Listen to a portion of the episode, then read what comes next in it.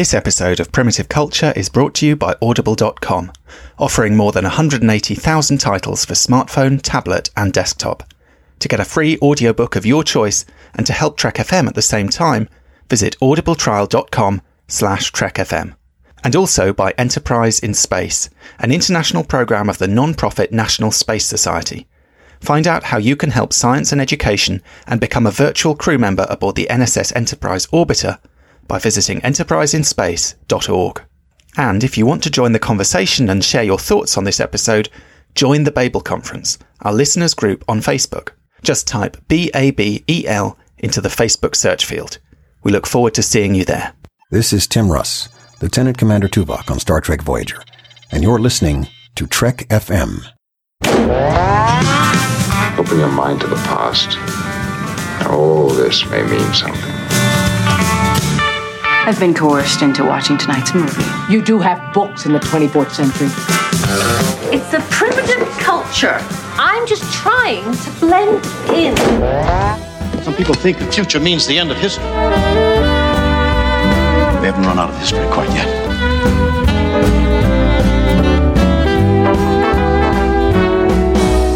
Hello and welcome to Primitive Culture, a Trek FM podcast all about our history, our culture, and how Star Trek relates to it. I'm Duncan Barrett, and today I'm joined by Tony Black. Hi, Tony. How are you? I'm pretty good, Duncan. I'm looking forward to uh, part two, round two. Um, of our, uh, Picking up our- where we left off Yes. last time, we went nearly two hours, I think, on part one uh, of this episode or, or part one of this topic. So uh, I, I don't think we're going to manage that a second time round. I kind of hope not, but we'll, we'll see what we manage to pull out of the back half of Picard season one. Certainly some pretty big, I would say, or at least one for me, very, very hefty uh, influence um, that I think kind of comes into its own a bit in the second half of the season. Yeah, you, you've totally jinxed it now, though. This is going to be a three-hour podcast. You know, just brace yourselves, everyone. Yeah, yeah, we'll see. We'll see. well, if it is, you're going to have to edit it down. Yes. So, you know. Yeah, so it's in my best We'll, we'll yeah. see how we go. Yeah. Yeah. Anyway, so last episode we talked a little bit about the first half of the season from the, those kind of three pilot episodes through um, Absolute Candor and Stardust City Rag. I almost forgot the name, even though it's, it's that episode is burned into my brain. Um, this time around, we're looking at the kind of latter part of the season. Now, I don't know whether it makes sense necessarily to go episode by episode. I mean, I think absolutely we'll, we'll deal with the finale, the two part finale as kind of one thing. The three that lead up to it, I mean, Nepenthe is a bit of an outlier, but I wonder if it makes more sense to sort of take it in terms of the plot that's being picked up there, which I think the, the, the big kind of plot that's really being developed is this plot with Soji and the Borg cube, uh, I'd say, which is kind of, you know, threaded through the season as a whole, but Impossible Box and then Broken Pieces are the two episodes where I think that plot really comes to a head and the Nepenthe as well because you know she has a lot of interesting stuff. Soji does in the Nepenthe aside from all the you know kind of next gen nostalgia that's going on there. But this is really the point where her story kind of comes to the fore. And I think for a lot of people it's the point where that story started to work as well. I mean I didn't mind the Borg cube sections in the earlier episodes, but I saw a lot of people online saying, "Oh God, you know, when are we going to get back to Picard? I don't care about these people on this Borg cube."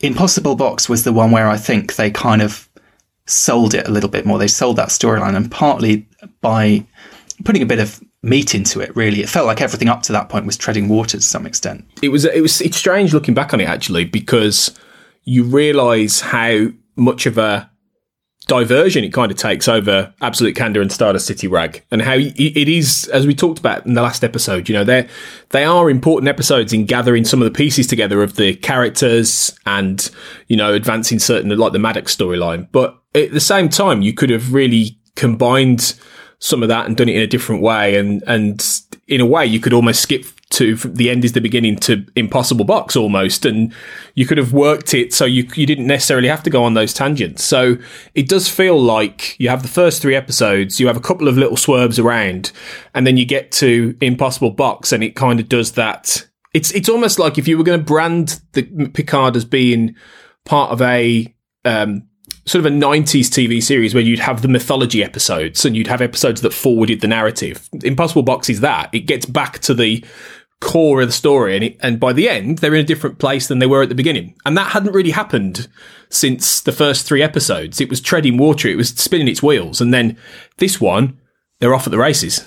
Suddenly, it kind of uh, kicks into gear. Yeah, absolutely. I mean, one thing um, about the Impossible Box, I suppose, is there is literally an Impossible Box in it, which is effectively a kind of Romulan Rubik's cube. I quite liked this. I mean, you know, just because we're looking for little uh, references and so on. I, I love the kind of I don't know what they were. I was going to say tarot cards. However you describe it, that kind of weird game uh, thing. That, Yeah. um, uh, Ramdha. The, the auntie. Oh yeah, Auntie Ramdha. Auntie Ramdha. Ramdha was playing um, earlier on in the season, but particularly this kind of Rubik's cube box really appealed to me, and I quite. I, I, I don't know. I, I generally speaking, I think both the show and also Una's book, which we mentioned last time. Um, in particular, really done quite a lot at kind of um, giving us little glimpses into Romulan culture, um, which are kind of interesting. I love that thing about the door being round the side of the house, that no one has their front door at the front of their house. You know, these kind of little cultural insights, which um, I don't know if we could say they're necessarily borrowed. I mean, I, I have no idea if there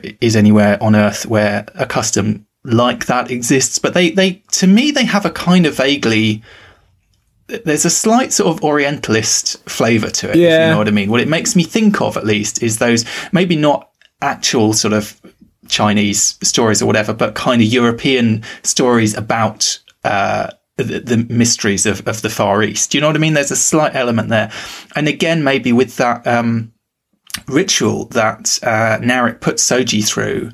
Something about the whole, you know, taking off your shoes and the the, the way they walk around this room. It, it has a slight kind of sort of generalized Eastern feel to it, I suppose, which is interesting because it's not something that necessarily I would have associated with the Romulans before. Although, on the other hand, you could say, you know, the Romulans as these Cold War enemies, this mysterious, you know, they are almost.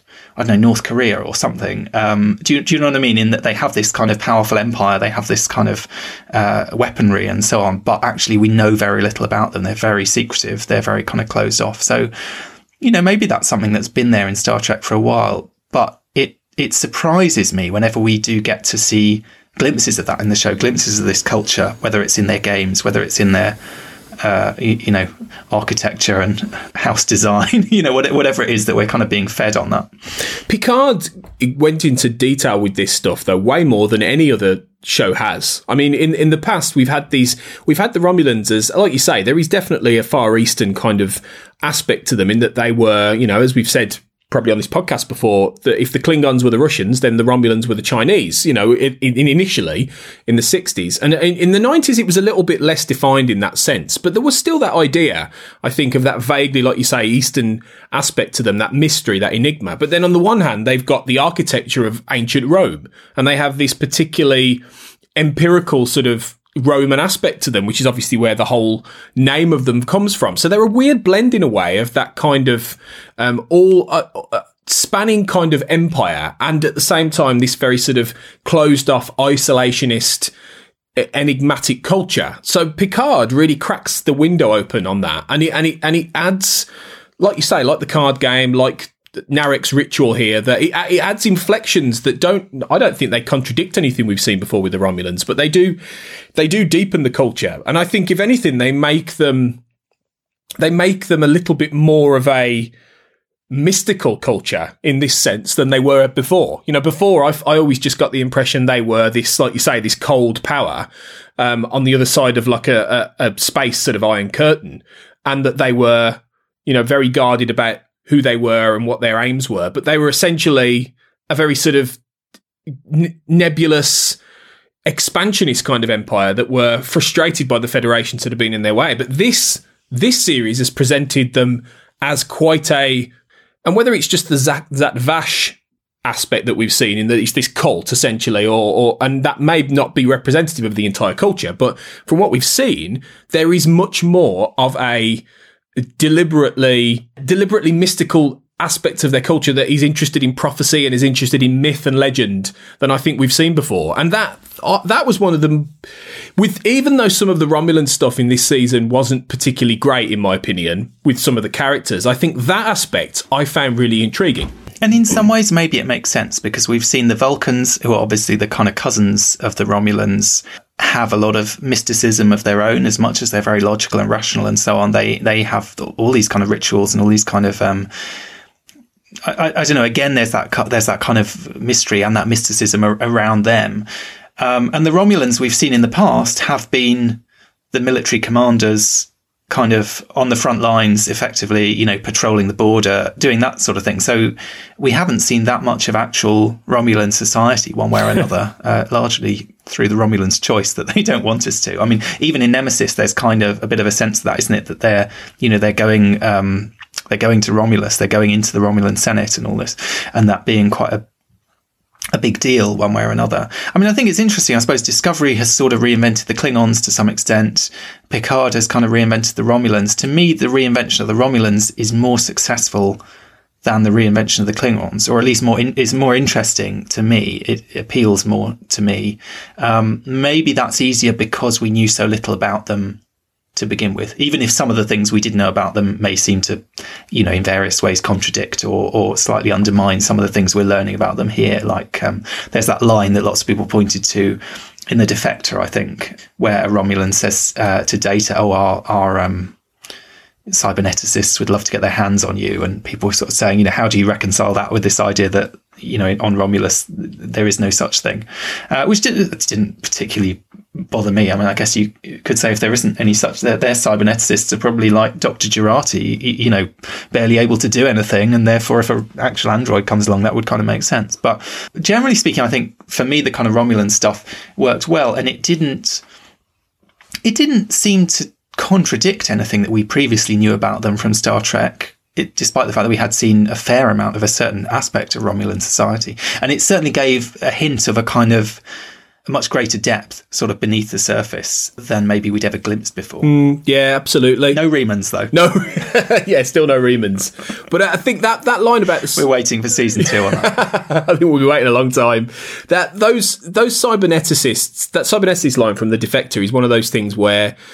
I think you've got to be a real stickler for canon and for continuity, completely making sense in across all Star Trek for that to really leap out. And and I, it's one of those things where you know, I've said before on this podcast, I, I, I love continuity as much as the next man. I really do. But you, you're talking about a line that was written 30 years ago in, in an episode that it, was by a completely different staff at a completely different era. And I think you've got to, to be beholden to what is actually a really interesting idea, even if necessarily the execution of this whole thing hasn't been perfect. The idea of what they wanted to do with the Romulans here was great. It was different. It was unique. It was quite interesting. So to be to be turning around and saying, you know, for Michael Chabon and everyone to turn around and go, no, we can't do that because of a line in episode 10 of season three of Next Generation would be, is exactly where canon can become limiting. So I'm glad, I'm glad they didn't really hold to that and they went, they went and they, they, they went into this and whether in the end, a little bit, the Zhat Vash sort of falls apart into nothing. The fact they, they, they attempted to explore Romulan culture like this, all power to them. And I think, yeah, like you, I think it works. I think it's, I, I think, you, I think unlike the Klingon reinvention, which did have interesting ideas in Discovery about, you know, fundamentalism and, and, you know, warring different tribes and things like that, I think it wasn't as well thought through. So by the time that that all came to a head, it felt a little bit like it was multiple different ideas clashing. Whereas with this, it feels like they thought through everything they wanted to do with the Romulans from the beginning to the end of this season. So yeah, it worked for me. If anything, I was a bit disappointed that as the season went on, I felt like we were learning less about them. I suppose after the Impossible Box, we don't really learn anything new about the Romulans, which is one reason maybe why this is a good episode to focus that sort of element on. It just struck me, as well as the Impossible Box, obviously referring to that kind of Rubik's Cube like toy, it's almost also refers to that room that Soji is put in where she goes through that test is is almost like a kind of version of that itself insofar as you know it's a cube within a cube within a cube. I mean you, you know you could say the, the Borg cube is kind of a, almost a Rubik's cube mystery um, of its own. I saw um, someone online when that uh, episode came out commenting that maybe it was rather risque to write an episode all about this guy trying to get to the depths of this woman he was sleeping with and calling it the impossible box. So, you know, there's kind of another element of Soji is not only yeah. the, the little girl that, you know, the kind of ballerina figure that pops up when you solve the puzzle, but, you know, on a less crude level, it's, you know, she is sort of the mystery that has to be disassembled or taken apart or kind of solved one way or another by, you know, whether by Narek or by her. And I think they do sort of play with that insofar as, you know, in this dream, she sees herself as uh, not quite an automaton. She sees herself as a kind of a mannequin, um, like an artist's uh, mannequin effectively, but you, you know, again, this kind of old fashioned wooden object. There's something there in these kind of mysterious material objects somehow that's that's transferring across. Mm, yeah, I think I think that's true, really, and I think it's it's again, it's you know, I'll, I'll give them credit for titles in that they in that they tried to make put put put across titles that had layered meanings, and I think by and large, for a fair few of these titles. And you know, we talked last week about we were trying to decrypt Stardust City Rag, and we, we still quite haven't really. This one's a little bit more bit easier to sort of latch onto. So yeah, I think it works on those levels. Now, let's talk about what I think is probably the single biggest influence on this season overall. And it's a film which I know we have wildly diverging opinions on. This film is probably my favourite film of all time. And I know that, Tony, you can't stand it.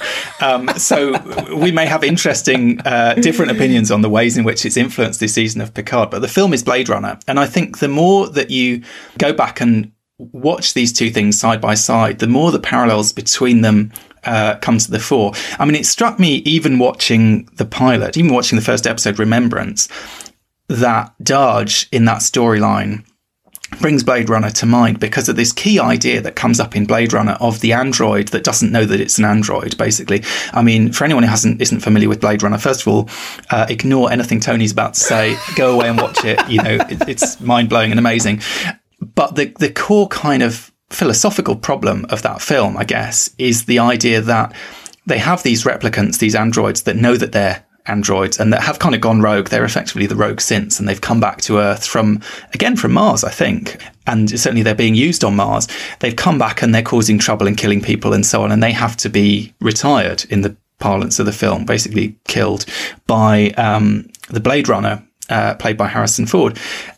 But quite early on in the story, he encounters a sort of femme fatale character, this woman, Rachael, who he discovers is actually a replicant but doesn't realize it. And he, he kind of, you know, reveals to her essentially um, that this is the case. But there's this core question which he asks um, someone else in the film. He, he says, How can it not know what it is? And that's the kind of real quandary of the, the sort of philosophical quandary of the film is this idea that you might you might be an android and not know it to the point where the film itself ends on this kind of question mark around whether Deckard might himself be a replicant. And there are kind of clues that he, that he is, particularly in the director's cut of the film. Apparently, interestingly, no one in the no one in uh, England or America picked up on this in the director's cut, but when they screened the original cut for French audiences, they all came out of the cinema saying, "Oh, it's obvious he's a replicant." Anyway, even without this kind of extra stuff being chucked in to put that in the viewers' minds. And this, it's a question that goes back to the novel as well that the book is based on. It's based on a novel by Philip K. Dick called Do Androids Dream of Electric Sheep? And in that, there's quite explicit, um, there's another Blade Runner character who is in fact a replicant, not Deckard, not the, not the character played by Harrison Ford in the film. But there is a lot of discussion back and forth about whether Deckard might be a replicant, whether someone who basically goes around killing these effectively sentient androids has to effectively be a bit of a psychopath themselves, you know, almost by definition. So this is the core question, I suppose. And as soon as you get a character uh, like Dahj in Remembrance, who is an android and doesn't realize she's an android and has to go through that process of uh, understanding that and working out what that might mean, that kind of threw up massive uh, Blade Runner sort of flares for me. I mean, we've seen it in Star Trek before with Juliana Tainer in Inheritance. They kind of did a riff on that idea.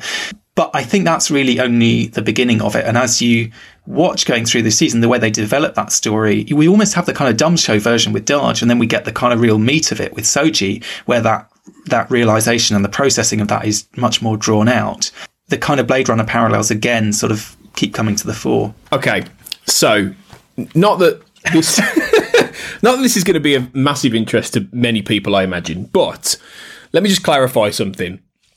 I wouldn't say I hate Blade Runner. I'd say that I find it quite tedious and dull in terms of, and I've tried about three or four different times. I've tried both different cuts and I still find it quite dull. Now it's, it's personal taste. I think I can, I can definitely appreciate that it's a beautiful looking film. It's very impressive. It's seminal in terms of the science fiction genre, you know, at the start of the 80s and, and what it's inspired over the over the years, you know. Uh, so I, I absolutely understand why most people love this film to bits like yourself, Duncan. And I want to get there one day. And so hopefully I will. But I think for me, I think the ideas in it are a bit more interesting than the execution of it ultimately. You know, what the, the things you've just talked about are fascinating. And they, I mentioned last week how much I've felt like Picard has been playing in a similar wheelhouse as Westworld the, the TV series. And Westworld, absolutely, that was based on a movie in the 70s, but that absolutely is taking a cue from this very similar idea about, you know, what, what is real, what isn't. You know, in this case, they are, ho- they're called hosts, but they're androids. They're the same thing. So, um, so they're, they're all, they're all playing with this similar idea of, of who am I, what am I? And I think with Soji in this season, it's, there is a lot else. It does. It can't really get into that in the depth that something like Westworld would, because that has the space really to kind of, ex- even though there's a lot going on, it does have the space to explore the philosophical idea behind it a little bit more than Picard does, because Picard has got to service a lot of other stuff. But I think it is there in this season with Soji, and and once once she starts to really understand. And the Impossible Box is that episode really where it starts to unlock, you know, and she starts to really understand who or what she is. And then Nepenthe is her trying to adjust and come to terms with that a bit more as he's broken pieces in the rest of the season. But yeah, I think I think Blade Runner is a good is a good comparison. It's a good touchstone for this, and I think it's it's something that I mean, I mean, the, the ultimately the, in future seasons, I imagine that they might do with Soji a similar story that they did in a way with Data, but just updated for the modern day because they, the mystery is gone now. We know we know who we know what she is. We know where she came from. So they can play out a different kind of thing. I think with her now potentially in season two. But I think in this, it, it, the fact that that's all part of the mystery is is an interesting and definitely a very Blade Runner esque kind of thing. It just doesn't have the ambiguity, like you say at the end of Blade Runner. That is a fantastic. That is one of the great movie moments. You know, he's Deckard, a replicant.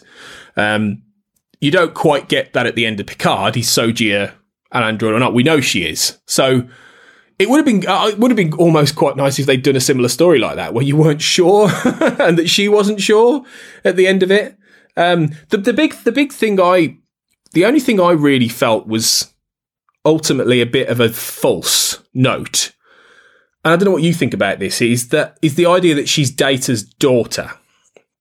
I I don't really think that's true. Really, I think I think it's a reach to sort of assume that she's Data's daughter. Yes, she has the same kind of positronic neuron, and she was built from his template essentially. But can you really, you know, in my in my head, Lal was in the Offspring was Data's daughter or a, a daughter of Data.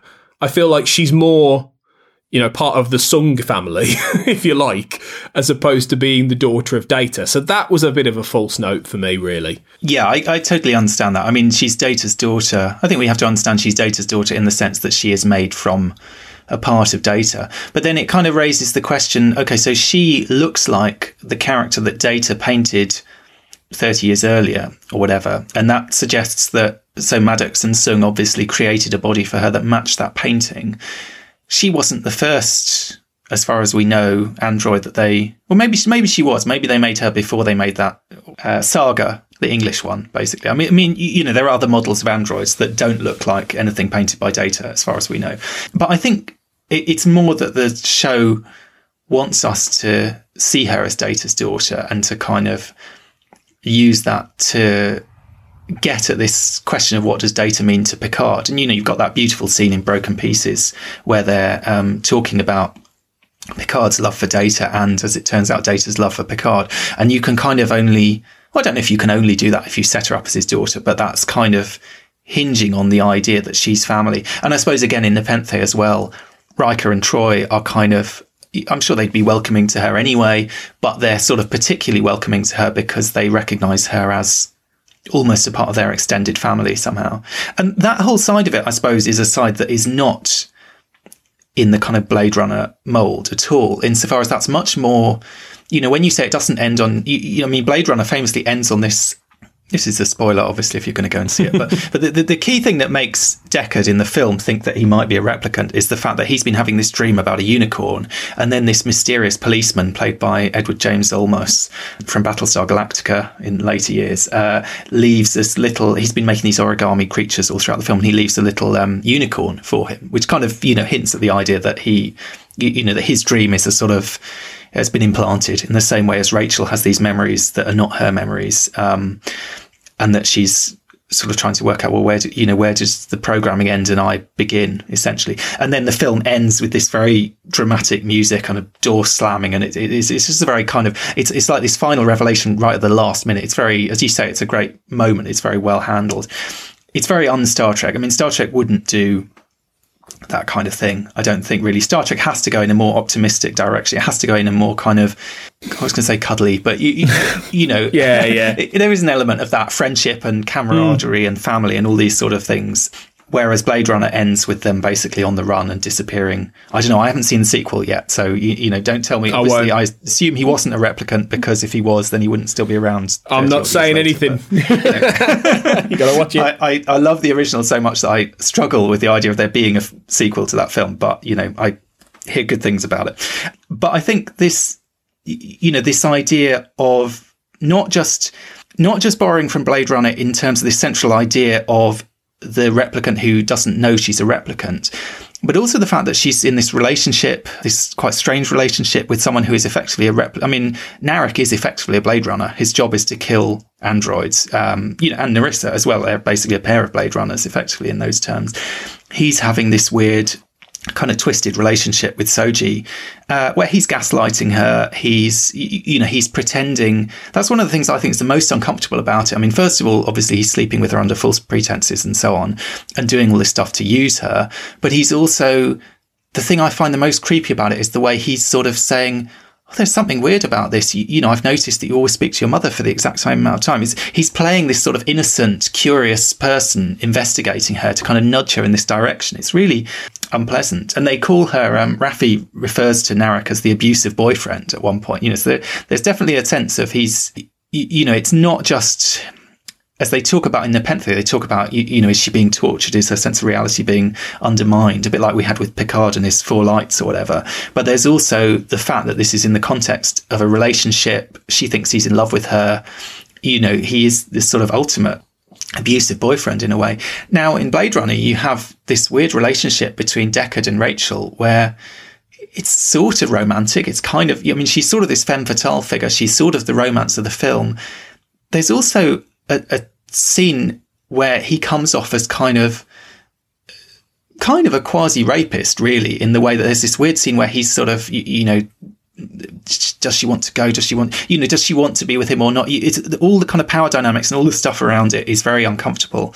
And there's, I suppose, this sense that is she just this machine to be used or is she a person with her own rights? Do you know what I mean? And I guess that sense of like, um, treating a person as an object. Obviously, if the person is an android, are you treating an you know you, it sort of raises all these different questions. Um, i don't know if you watched the tv series humans but that kind of went into that a lot with these in particular this idea of you know these people having sex with their androids um, who turned out to be sentient or these kind of um, basically sort of prostitute androids. Um, and in the movie blade runner again you know, some of the replicants that Deckard is going to hunt down are what they call pleasure models that are sent off for the soldiers or whoever it is to sleep with effectively. So there is this kind of weird link, I suppose, between sex and power and violence and all these sort of things. And it just strikes me that this story is never done. Uh, I, mean, I mean, it is done to an extent with Deckard. There's this kind of question mark over Deckard, but this story of someone realizing they're not who they thought they were, you know, that they're not human, seems to be one that's always pinned on a kind of youngish woman. And I don't know you know what that is saying. Is it saying so you know the character who on some fundamental level doesn't know who they are always ends up being this sort of ingenue or maybe not an ingenue in the case of blade runner but you know a, a, a young woman. And in the book of um, in do androids dream of electric sheep again the character of rachael is is described as being very young. Uh, she's slightly less the woman in the film she's got a slightly kind of vampy quality with her hair and everything. So i think that kind of casts her slightly differently. But in the book, she's very much young, lithe, compared to even all the other replicants. This sort of sense of her youth is, is accentuated. So again, there's a kind of, I don't know, almost a level of innocence to it. But then we find out that actually she's an active member of this sort of cell of, um, you know, sort of nefarious replicants, but her job is to seduce the Blade Runners and sleep with them. So she is this kind of femme fatale, um, after all. And I suppose there's that, that's the sort of question for Narek, maybe. and his sister is encouraging him to see Soji as a monster, to see her as a thing, to see her as the enemy. You know, she says at one point, "Are you sure that you're not uh, that she's not playing you?" Basically, are you sure that you're the one controlling this situation? Because they can't help seeing her as this sort of diabolical, uh, evil force, essentially. Whereas I suppose we're seeing her as this quite vulnerable, um, innocent you know, particularly as I say again, when we get to Nepenthe, we sort of see the ramifications of this discovery for her and how difficult it is to process emotionally. You know, we see her very much as the victim; they see her as the enemy. Yeah, and, and I think part of the prob- part of the reason that I think Nar- Narissa and Narek are the weakest link in this entire season is that they they don't get an Nepenthe in the sense that Soji gets that episode in which she can uh, come start coming to terms and discuss that and think about that and actually, you know, de- decrypt it almost and process it. Whereas there's no equivalent sort of episode or, or real proper moment, bar one or two flickers where Narissa or Narek are truly characterized over why they're doing what they're doing. You know, you get a scene with Narissa and Ramdha where you find out she's their aunt, and there's a little bit there. You see in flashback that in Broken Pieces that Narissa was there when they found the admonition and all this kind of stuff. She had the vision and stuff like that. And probably the most telling scene in, in terms of Narek's psychology is in the finale, in finale part one, in uh, where he ta- he tells the myth of of the destroyer to the others, um, to Raffi and Rios and co. But it all feels a little bit like you spend a lot of the season trying to everything's so mysterious and what they're doing is so mysterious that it, it it's it, they struggle really to properly characterize them as people with motivations tr- interesting and, and logical motivations for me. So you don't get the flip side of it. Narek is just the abusive creep basically. And there there are lines or there are moments that try and explain some of the behavior, you know, and and it feels like towards the end of the season they're almost trying to paint Narek as being a possible redemptive character who could be it might if not the hero then somebody you know, I mean Narissa's they they I think they pretty much guess that she's beyond hope basically. So that's why they kill her off. But they they feel like maybe Narek isn't. But like you say he's he's he is uh, grooming Soji essentially in many ways and that is a bitter pill to swallow, particularly when you don't really understand beyond some, you know, myth why why they would go down this road and why they do it. So I think that that was a bit of a problem in terms of really selling the idea and this what could have been a quite a complicated exploration of of that kind of manip- sexual manipulation that goes on, you know, in in the real world, especially you know, and he's more highlighted in this day and age among society but it doesn't really, it can't really get there. And it's more focused on the mystery behind what Soji might do. And I feel like it misses a little beat there, to be honest. And it, it could have, it could have got into that more. It's hard to know though, because I remember, you know, as we were approaching the end of the season, some people online were sort of saying, God, I hope we don't get a redemptive arc for Narek. Basically, he's beyond the pale. I don't want to see him redeemed. You know, I don't care if he feels guilty about it. He, he's just a despicable character. And I think it, it is interesting. You know, yes, in a sort of post Me Too world, maybe there are elements of that storyline that get highlighted that otherwise wouldn't be. I mean, I think absolutely the kind of Blade Runner parallels between Narek and Deckard are there insofar as Deckard is notionally the hero of the story, but there are reasons why those French audiences felt that he was essentially inhuman himself because he's very there's a kind of cruelty to him there's a kind of callous side to him. I mean okay his job is going out and killing people so you know, he's a bounty hunter. It's it, there's violence is sort of baked into it. But he can be kind of he's got and Harrison Ford is brilliant I think in that role. He has a kind of casual cruelty to him. Particularly for example there's a scene the scene in um the impossible box where Soji is you know, carbon dating or whatever she's doing, all her belongings and going through all these old photos and so on. Again, is kind of lifted straight out of Blade Runner in that there's this whole thing about all these old photos that Rachael has and the memories that she has. And she's sort of trying to cling on to this and sort of saying, you know, where has all this come from or whatever. And Deckard in this quite cruel way, sort of um, recites a load of memories that he knows that she's been given that actually aren't her memories. They're actually the, guy who runs the company that makes the androids' niece's memories, um, including one which again has a sort of vaguely sexual thing, which is about when she was a child and uh, you, you know she and her brother were playing doctors and nurses or something. And there's this kind of humiliation somehow in the way that he he knows all of this and he just recites it back at her, and she is in tears and really you know, it's a complete kind of uh, moment of breakdown in a way.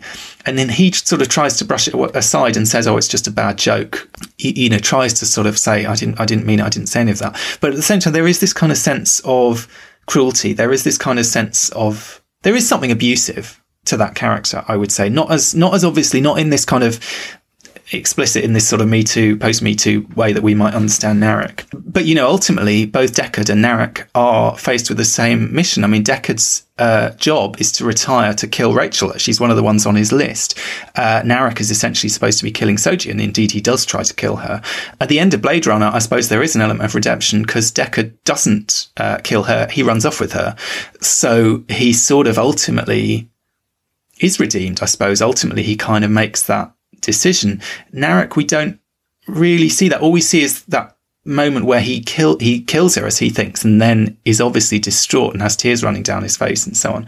So it's kind of an int- I think it's kind of an interesting choice in a way that we don't get a clear redemptive arc. Yeah, he sort of teams up with our heroes towards the end.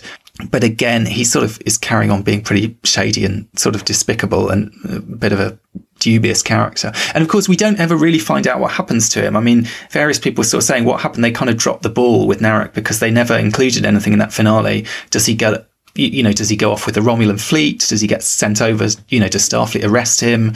Um, what happens to him? Because they kind of forget to tell us where he ended up, which I suppose leaves open the possibility he might come back in one way or another. But and there's no recon- certainly no reconciliation with Soji. You, you, know, there's no there's no wrapping up of that storyline. She's kind of yeah, he's the ex that is well out of her life by that mm. point. You know, I did hear that there might have been a scene written or a plan at least to explain that Narek was handed over to Starfleet. But I think they, they either didn't film it or they deleted it. I think because and presumably it would have happened around the time that you know Riker shows up with all the the fleet and stuff. Maybe they just thought it was a bit, you know, at that at that point where you're supposed to be invested in Picard's possible death, just cutting to Narek, poor you know, boarding the shuttle or whatever is just a bit anticlimactic. But I think yeah, uh, he could well he could well appear again, and and they do something about him having to come to terms with what he did to Soji. That that could be an interesting storyline, really. In that, you know, in season two, if they actually play a beat of her actually struggling to you know, connect with people, or particularly men, because of what how he tricked her, that would be that would be interesting. That would be very interesting to see play out, actually. But it depends whether they're going to go down that road. But I, I think I think the, the the whole idea of of like you say, these Blade Runner connections and the and the ideas around. I was very I thought very interesting what you said about the fact that they are often females. I think there is definitely something to that. You know, when you look at again to use Westworld as another comparison because it plays in these similar beats. The two main characters in Westworld are both women, and they both are reacting to this re- realization that they've been uh, abused, like by people who come to this park who come there and use them for sex as part of the game that they're playing or kill them brutally or you know all the all these terrible things. And they they they become self-aware of this this this horror that these humans are using are considering he's just part of a game you know a live action theme park but they are they consider themselves sentient beings who have got all these traumatic memories. And how they react to that is in, is going down different paths. So it, it, maybe this it's something about how it's maybe more harrowing to see this kind of thing happen to a woman than it would be to a man. And you wouldn't be able to necessarily play the same beat. You know, hypothetically, had it been two male androids who didn't know they were androids as opposed to female characters, and Narissa was playing the Narek role, would it would it have been the same kind of story? You know, would it would it have been seen in the same way? I mean, that's very that's an interesting thing to consider, actually. You know, would it would it have would it have changed the complexion of this entire idea? And who would have written it that way? Because you see, I sort of wonder whether there's an element of uh, almost unconsciously, is it a male writer's perspective that thinks of a woman as an impossible box that has to be solved and that is mysterious and that kind of is somehow unknowable and, and, doesn't even know itself. Do you know what I mean? Is there something about our, our kind of ideas of masculinity that don't really allow scope for that in the same way? Not to say it's not possible, but that that we sort of push towards the woman being in that situation. And it almost calls to mind something like Freud's hysterics. You, you, know, Freud's kind of interest in, in the mysteries of, of women's unconscious in particular and hysteria and kind of all these sorts of things. And the, um, the test that Narek puts Soji through, that ritual, it has the element of a kind of psychoanalytic, therapeutic environment in a way. Um, but it also links it, interestingly, again, going back to Blade Runner, to this test that Deckard performs, the Voight-Kampff test, which is basically an empathy test, which they use on the androids to find out whether they're, you know, whether they're human, to use it on the suspected androids to find out whether they're human or not. And so when Narek asks Soji, how does it make you feel when your father doesn't respond? That almost sound. I mean, a it sounds like a counselor. It sounds like counselor speak. You know, that's exactly what you'd expect a counselor to ask their, you know, patient essentially. But it's also very much in line with these kind of probing emotive questions that you get um, in the Voight-Kampff test, which are all about, interestingly, in Blade Runner, both the film and the book that it's based on, uh, the world. And this, I think, in some ways, is made much clearer in the book. In the film, it, it maybe is slightly slightly ambiguous what, what, what it's all about. But a lot of these questions are about the treatment of animals, which again, you know, you could say is an interesting, if you're interested in, you know, animal rights and, and the objectification of animals and, you know, whether you treat animals or robots or whatever it is as essentially different kinds of people or essentially different kinds of objects. Um, but in the world that those stories take place in, many, many, most, in fact, animals have become extinct or died out or incredibly rare, and therefore they're kind of prized and they're, uh, you know, people presumably don't eat them. They don't, you know, any kind of use of animals basically is seen as morally appalling, really. And so the Blade Runners that are testing the, you know, the suspected androids because the androids don't have empathy for animals, whereas the humans do have empathy for animals, supposedly. So there's this test, um, that they perform where they ask all these questions like, you know, you find a turtle that's flipped on its back and it's dying in the sun. Do you help the turtle out or whatever? But interestingly, what they're doing is that the um, and this is another big link to the Picard series.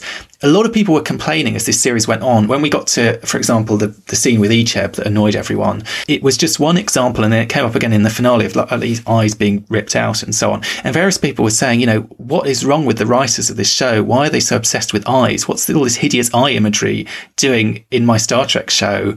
Uh, there's something really sick and, and weird and twisted about it. Well, that again comes directly from Blade Runner because Blade Runner is totally the, the eye is the kind of key motif almost of that film. The Voight-Kampff test works by focusing in on the eye and studying the eye in great detail. There are all these scenes. For example, there's a scene where the replicants go and find the man who created their eyes, and one of them is like pulling these eyes out of this sort of goo and playing around with them and so on. Tyrell, the guy who's the kind of uh, creator of all the replicants um, that they go back to effectively well they, they initially want to find out if they can live for longer because their deal is that their life is limited to uh, four years, which again ties into this idea of a brief existence. You know, we see this in the end with data saying that the butterfly that lives forever isn't a butterfly, and this kind of evanescence and this sort of temporal, temporary aspect of life. The replicants have this very short lifespan and they want to live longer. So they go back to see the creator he says it's not possible, and he's killed again by gouging him through the eyes. So this kind of, um, and then and then famously, I mean, in Picard we have Spot too.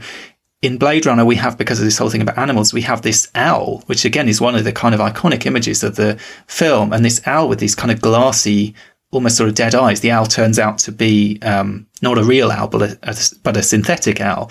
So again, the film is kind of constantly fixated on eyes one way or another. I suppose this idea of the eyes as the window to window, the soul. yeah, yeah. Um, so I think anyone who's sort of complaining, Michael Chabon and the writers of Picard have got this sort of unhealthy eye fetish. Should recognise that it's not it's not coming out of nowhere. It's, this isn't the kind of random thing. This is you know, precisely because they're lifting so much of, and not just the story in terms of Soji, but also the styling. I mean, I talked last time about the Dixon Hill element, that kind of noirish stuff, but again, the kind of techno noir stuff that we sort of get a glimpse of with Dahj in that first episode, again, very much kind of calls to mind um, Blade Runner, which is basically a sort of sci fi noir film. So again, I would say if, you know, of, of anything that we might talk about in these two episodes, this is the one that really is the key influence on this, you know, running through this entire season from beginning to end. Yeah, and, and you know, I mean, it'll be one of those things I think that some people pick up on and others don't if you've seen Blade Runner or not. But it's definitely worth, I'd say, going back. You made me want to go and, if anything, this will make me go and watch Blade Runner again. Actually, you're going to watch it a fourth time yeah. and see if uh, you can Just, make it through. Yeah, exactly. Yeah. yeah. it gives me another reason to do it. So I would encourage anyone one day. that out. Yeah, yeah, yeah. I'll get there. watch. I mean, definitely watch the director's cut or the final cut or whatever it is. Don't watch I have the, seen the original cut is the one with the slightly ropey voiceover yeah. from Harrison Ford, which he didn't want to do. You can tell he's phoning it in. It kind of um, it, it, it, it's not as good. I mean, it's still a beautiful film, but it um, definitely the director's cut and the kind of uh, the later cuts improve on it and make it a more interesting film.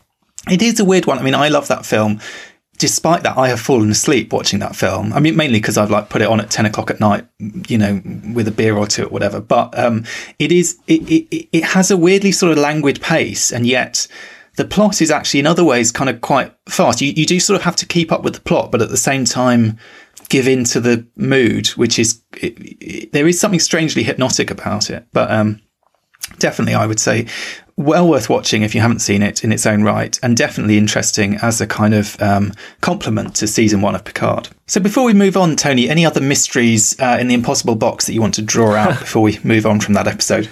Well, one that is slightly connected to Soji, actually, which was there was a, a moment where you see a lunchbox in her room that was a, a memento from her childhood which uh, well, it was a false memory implanted ultimately, but it was uh, featuring a character called Flutter, and this was a callback, another callback to Voyager. You know, there've been a few. In this episode, there was also the uh, callback to Prime Factors, wasn't there, with the Sikarians and their super warpy technology that they use on the Borg cube. But the, the Adventures of Flutter was, were a series of holoprograms that appeared in the episode Once Upon a Time in, uh, I think, the sixth season of Voyager, which was something that um, Naomi Wildman enjoyed, the, the, the young girl on Voyager uh, who we saw regularly. And her mother used them, Samantha Wildman, who was one of the uh, crewmen as well, who'd pop up from time to time.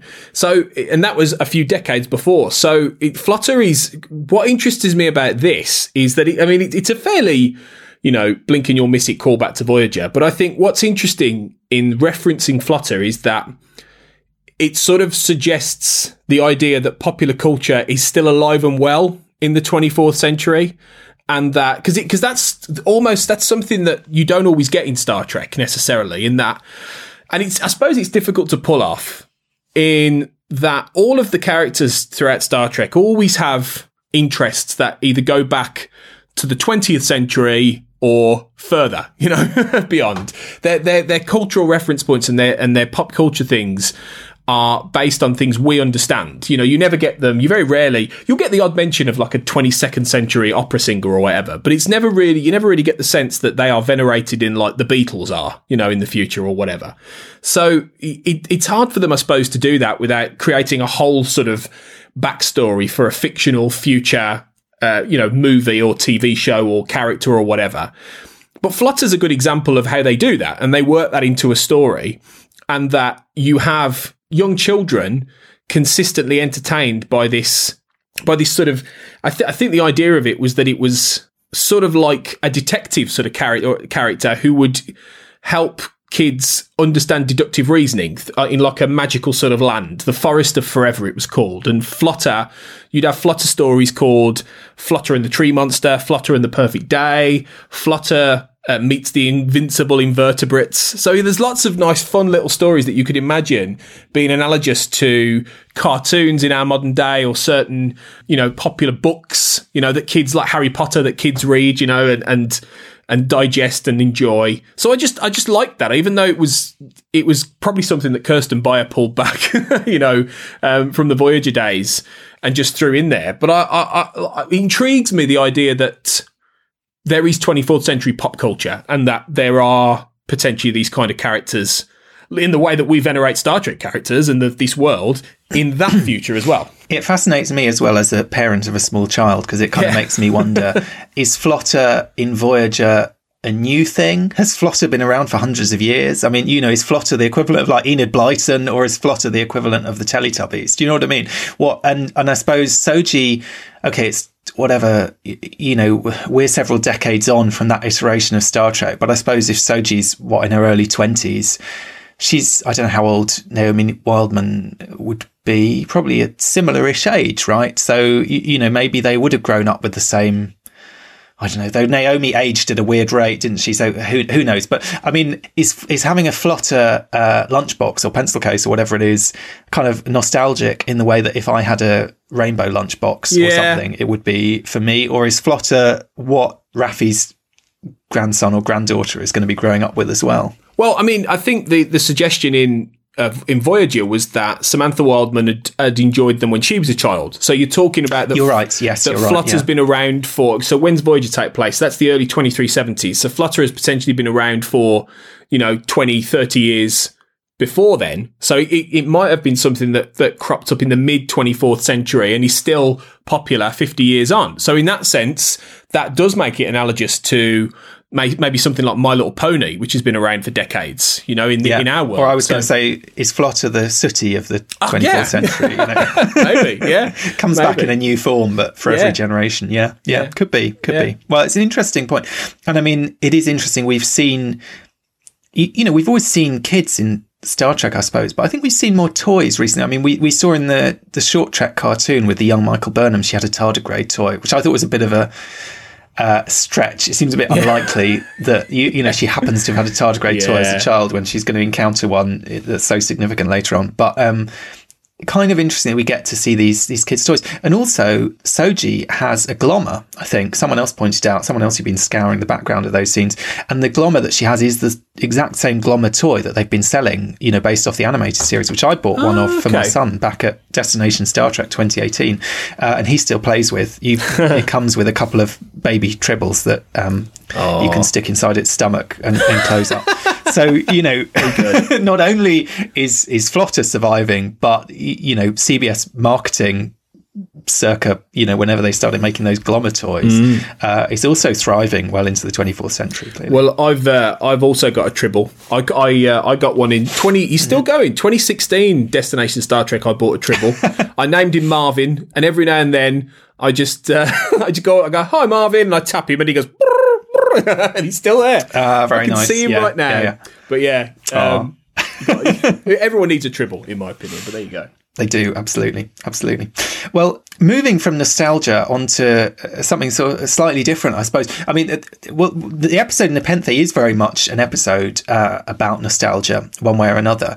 But the word Nepenthe, I thought was kind of interesting. I had to go and look this one up, but it's ano- another classical reference. Quite a lot of classical references in this season of Picard, as well as, you know, typically with Star Trek, we're used to a lot of Shakespearean references, uh, in particular. Maybe not so much from kind of the classical world. It feels like there's a bit more of a, a feed into things here. Certainly, when we get to the end of the season, we're going to, you know, talk about those final episodes, which again have a kind of classical ring to them in the title and also in the styling to some extent. Um, but Nepenthe being a drug of forgetfulness, so there's obviously a kind of strong association here being made with the idea that the Troi Rikers they've moved to this planet to heal, to forget, to kind of move past their suffering. Uh, one way or another. Now, interestingly, the planet that Icheb was killed on is called Vergessen, and Vergessen apparently is also uh, is the German in this instance for to forget. So weirdly, we've got these two quite strikingly striking named planets that are named.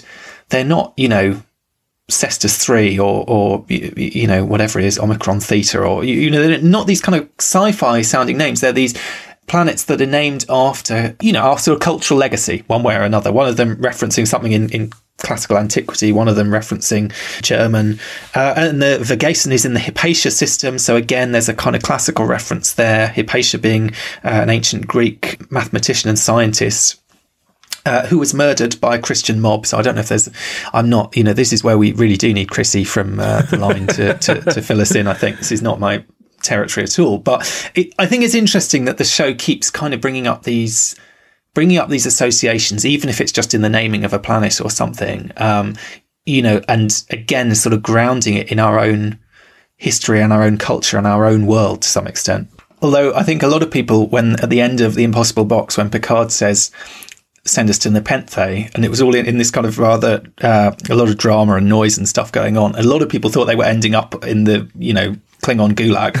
Uh, and it's a good job that Hugh heard him correctly, you know, and sent him to the right planet, because otherwise that could have been a whole Yeah. different episode. That would have been a fascinating alternate idea, wouldn't it?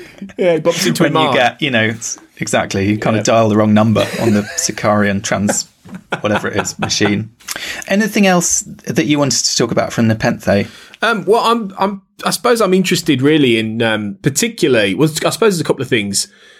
Firstly, Kestra Troi Riker and her myth, uh, um, her world, the world building she does in the language she creates and the stories that she builds that, that are based on her uh, deceased brother's ideas and that he created his own kind of very Tolkien-esque language. This this this very much felt like a play on on Tolkien and Lord of the Rings and that kind of well, and I suppose to some extent the way that the Marc Okrand, you know, built up the Klingon language in the Star Trek universe. You know, the idea that there are, and again, I suppose it's a bit similar to the reference to Flutter, that the idea that you have characters in this future who are, you know, building mythical worlds and are escaping into a form of, you know, their own kind of entertainment, you know, and, and like at one point, Kestra uh, talks in another language, and and Deanna says that it's Harpanthe, spoken by the mind witches of the Southern Ice, which sounds like something out of Game of Thrones, you know, and George R. R. Martin. But it's great. I, I think that's a nice. Add- I mean, it adds something to Kestra as a character, and she's a great character anyway. She's really well characterized in that one episode, but it it adds a level of sadness in that it's sort of been constructed off the back of the person they've lost, you know, their brother and their son, but also it just adds a nice dimension to the character of, of Kestra, I think, and gives her a, a, a real a, a real level of individuality that some characters might be missing, as well as as like we say, touching on these ideas of these, you know, fa- very large scale ideas of world building that that you've seen in literature in the past. Absolutely. I mean, interesting. Yeah, you should pick up the fantasy element. I, I think that is definitely there. And you're right. I mean, Tolkien, we've got already with the kind of character of Elnor. Um, so it's almost a parallel there. I sort of saw her more as this kind of. You, you know, it's almost like sort of Red Indian character. Do you know what I mean? It's that kind of uh, sort of cowboys and Indians. I, I, I don't know. There's something about that, or even like I don't know, swallows and Amazons, or something like that. But with these stories that are being invented, it made me think as well of the um, didn't the Bronte sisters uh, as children invent dozens of languages and have these kind of fantasy worlds? I think they may have that done, they yeah. inhabited. It sort of made me think of that, and I wonder if that was a deliberate parallel or not. One of the things that struck me about it that's interesting as well is that we see a human, well, I was going to say a human, like a half human character, but a, sort of ostensibly a human character hunting, which is something that in Star Trek, certainly in Next Gen, I have a feeling even Riker in Next Gen at one point makes some comment about, oh, we don't kill animals for food anymore. Uh, and yet here they are killing those. And I didn't notice it when they talk about the bunny corn and this poisonous sacs. I imagined the bunny corn as some kind of hideous reptile, uh, and that therefore I sort of didn't mind Kestra. I mean, not I, I, you know, I, I, I'm a vegan. I don't, you know, believe in killing any animals, but you know, I, I sort of reconciled it as it was some uh, dangerous beast that was, you, you know, a threat to them, and, and so on, and, and she was killing it. Then I discover from people who've been, you know, freeze framing the episode, the bunny corn is a cute little bunny. It's a bunny rabbit that she shot, which is actually in shot uh, in the episode, and is a bunny rabbit with a unicorn's horn, hence a bunny corn. Yeah. Uh, in a nod to the original series episode, The Enemy Within, where they have that dog, the dog with the unicorn. Right. Okay. So anyway, I sort of thought that was a kind of interesting step for Star Trek that not only have Riker and Troi gone to this world where they're growing their own vegetables and so on, which is kind of a theme we've had in Star Trek before about, you know, oh, it's so much better to grow your own stuff and not have all this replicated stuff and so on, but that they're actually encouraging their children to participate in hunting rather than, I don't know, getting their organic vegetables or whatever it is. They have sort of regressed to a sort of, you know, this the, the, wild man of the woods or whatever. You know, Riker's out there. Okay, it's a pizza oven, but you, you, you know, he's sort of. They're definitely they're they're deliberately living a very pre twenty fourth century lifestyle. If you know what I mean, they're they they they're kind of shifted into this very old fashioned gear, I suppose. One way I, or another. I think that fits though, particularly with with Will because he, he you know you get him you get when you first see him there's jazz playing you know, and you get that he was always interested in, in, he, he was somebody who had a, a bit, uh, in, in, a way, this is why like Tom Paris is similar to Riker in that they both have 20th century affectations they're interested in. They both have that. They both understand a lot of those cultural reference points. And Will, you know, the fact he's cooking pizza and you know he's listening to jazz. He was always a character who, who had a lot of you know fondness for that kind of era and for before. I mean, you know, the, the fact that they named their son Thaddeus is after the the Riker ancestor that we, we, we find out about in Death Wish, you know, old iron boots from like the Civil War. So again, that that's that's a 19th century, particularly American connection in terms of the Riker history and, and those those kind of cultural reference points that you know we were talking in the last episode about how it doesn't seem like lots of people in the future know about Dunkirk. Well, they're certainly not going to know about old iron boots, you know, unless they're like Riker, you know. And that's so I, I, like I like the fact that you, I think that's a really good comparison there to draw in terms of the Red Indian stuff. I, I think I think there's that they he's they, become they, a sort of settler, hasn't he? I suppose yeah. it's true. He's a bit of this in on the pristine, frontier, mm. uh, exactly on the frontier of this kind of beautiful, unspoilt world. And you know, okay, great, he's not destroying it all. He's uh, kind of living. we get the sense they're living more in harmony with that world. But yeah, I suppose there is that sense that they're these. They've come from civilization and they've moved to the wilderness almost. That they are perhaps the one example of where the supposed 24th century utopia that we hoped these characters would get to does exist and that they've they've almost reached that, but by doing it, they've reached they've gone backwards in a way. Like you say, they've set they've become like futuristic settlers. Yes, they have a house that has like shields, you know, shields up from the Kzinti or whatever, and they can do all those little things. But it does feel like a very like a homestead on the frontier, you know, out in the wilderness. And that and that is, but that in a way in, in itself is that Star Trek suggesting that you know to go forward you have to go back you know, and you almost have to sort of go regress to this kind of simpler life in order to reach that peace because it does feel like, you know, and the one thing all through Nepenthe I was desperately hoping they didn't do, and they didn't do it, which is one of the reasons it's my favourite episode of the season, is that I didn't want suddenly a load of Romulans to beam down and start shooting, and you know, I, I, I didn't want that because I don't want that little corner disrupted. I want them to be happy in that space, you know. So I was over it's the moon. Disrupted a pun, Tony. it, it should have been. I should have got that. but I didn't want. Yeah, yeah, I didn't want that. No, but you're right. We didn't want it spoiled for No, them, and I it's didn't. interesting. It's true. It is a form of utopia, and then obviously when we get to the finale, we're going to see a different kind of utopia, and it raises questions about sort of what that kind of utopia might be. And it also, I mean, if you go all the way back to the cage, you know, think of Pike's fantasies in the cage. You know, it's not a million miles away, sitting on a picnic blanket with his girlfriend and a horse. You, you know, it's kind of. It is almost that seems to be the fantasy. That's the world that all these people who live in this incredible, wonderful uh, future that you know we could only dream of. That's what they want, really. You're right. They want to go back to this kind of. Um, on one level, maybe they do want to go back to this sort of cowboy world somehow. Wagon train in space. wagon, wagon train to the stars. Yeah, exactly, yeah, exactly. yeah. Yeah, but they they have found a kind of peace in this uh, very old-fashioned uh, world, uh, which is interesting, and and they're growing their own vegetables, and, and you know we have that conversation uh, between Troi and Soji about. Um, the tomatoes and how you know and she says it's better to be real basically and this kind of question of you know is soji real or not? And we get that picked up with picard when he wakes up uh, in his new synth body in the finale. He says am i real? And she says of course you are. So she's sort of come on that journey in a sense to recognize that real can mean different things to different people.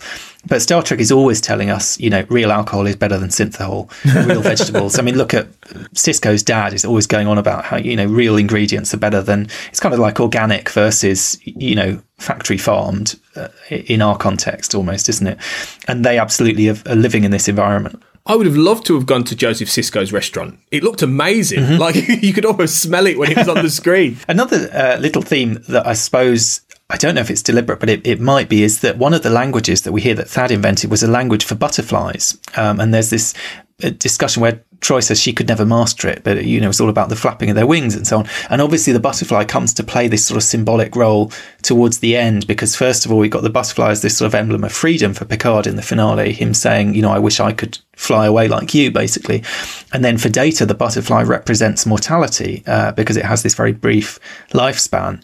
So I just thought it's an interesting kind of seeding there of this idea of this sort of butterfly motif that's going to run you know, through the season. That's true. That's yeah. I, I picked up on that, but yeah, that's that's a good observation. My final point for that episode is the admonition is basically a rerun of Terminator 2 Judgment Day. uh, when we see that for the first time, you know, with all Yeah. this, you know, things exploding and kind of like this, this vision of, of, you know, horror and chaos and apocalypse, basically. Are you um, saying that Agnes Jurati is Sarah Connor? Is that what you're getting at? Maybe that's where she's going. You know, that would be an interesting. I mean, you know, Sarah Connor wasn't always Sarah Connor, if you know what I mean. No, I mean, oh, it took yeah, her a while yeah. to get to that point, didn't it? Who knows? Maybe by Yeah. season two or three, Agnes is going to be, you know, Maybe she's going to be ripped and she's going to be gun toting maniac. I don't know. that would be a surprise. Yeah. But you know, I, I, I like the old Agnes. But I mean, it's interesting. Maybe you, know, it, it kind of be interesting to see where they do go with her character because she can't be out of her depth forever, if you know what I mean. Uh, which is sort of how she's been played all this season. Okay, well, moving on to Broken Pieces, actually just carrying on with the theme of the admonition, one thing that I thought was interesting about this was that Jurati talks about the admonition as a warning about hubris. And it struck me again, you know, we've been talking about these classical references. We've had hubris quite uh, memorably pointed up in the script for Star Trek Picard in episode two with the, you know, famous line from Admiral Clancy. Now we have it coming up in a different context. And I think it's interesting that they should raise this question of hubris. The idea of hubris was originally, I mean, we might think of it in terms of just kind of getting too big for your boots or kind of overreaching or or whatever. Originally, I think it carried in that sort of classical context a, a sort of charge almost of blasphemy. And I suppose, you know, you could say that this idea of creating synthetic beings is almost from a religious perspective you might say is blasphemous. This idea that you, you know god creates uh, life and that for humans to try to create life is sort of presumptuous somehow. But the other thing that struck me about this the fact that we have this season of picard which keeps referencing hubris is that hubris is kind of traditionally paired with nemesis. Nemesis is the goddess that punishes those who are guilty of hubris.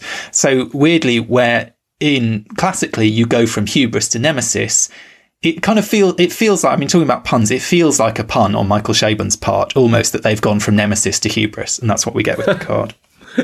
yeah, I hadn't thought of that.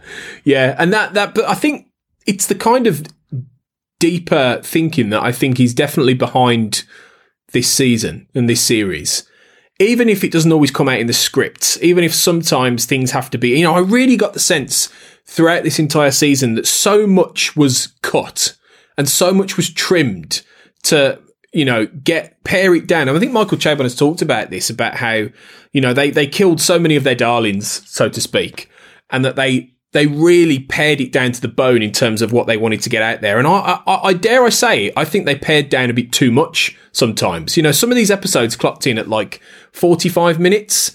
And if and I actually wouldn't have minded an hour every every week because I think you could have had the space to actually include a few more scenes that got into the depth that got into some of this stuff a bit more. And it's one of the reasons I think Broken Pieces on a character level is one of the more successful because I think you know Rios is my favorite character of this new ensemble anyway, but I think the way they approach exploring him in this in this episode and actually try, crafting. I know there's other stuff going on, and it's a very sort of exposition heavy episode, basically laying out the entire mythology of the season. But ultimately, it, it, to do that, you have to go through this period, this point of understanding Rios's backstory and getting to a little bit more into his character.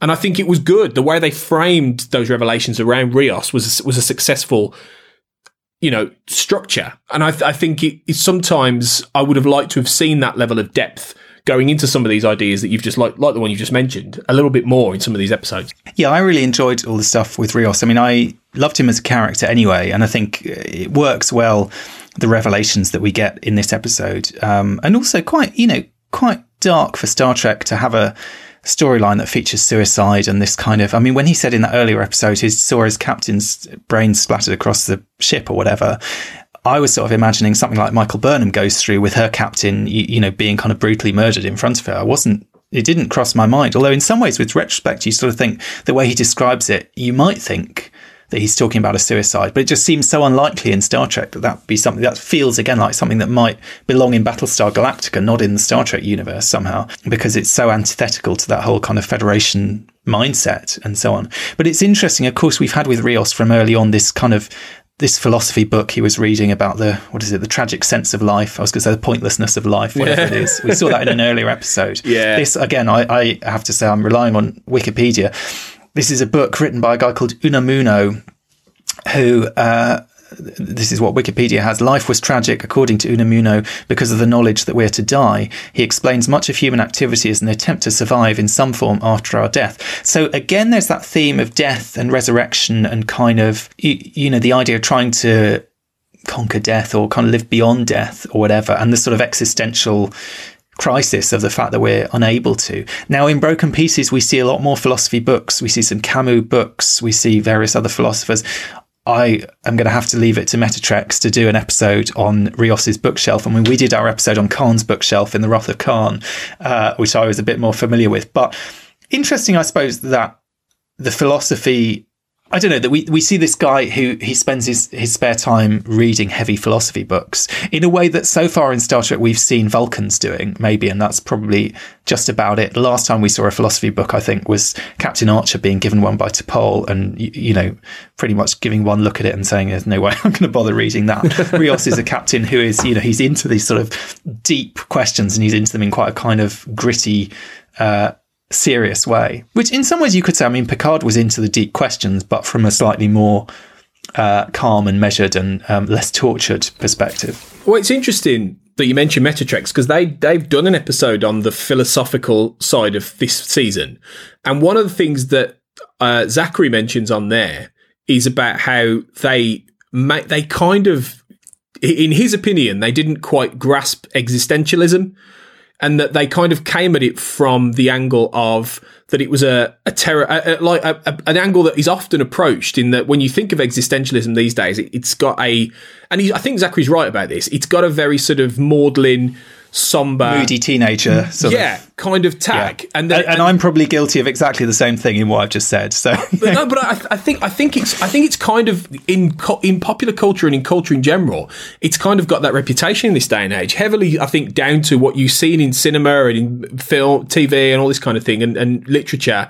In that, it's kind of got this tag now as being very much about you know uh, this nihilistic view of of existence, and you know Zachary's you know approach was that it's not that's not what existentialism is. It's much more about understanding the self in order to live a better life. And he feels like the concept's maybe been a little bit and i i i have no i have no massive understanding of this topic so i defer to him you know who clearly does understand it for more detail on that. Um, but it's interesting that in this season, Rios is definitely they definitely approach existentialism in trying to craft Rios as being this very tortured individual and that he's reading all of these books you know like you mentioned he's reading kierkegaard he's reading camus he's reading books like the the concept of dread which is all about anxiety and you know anxiety is fear and all this kind of stuff.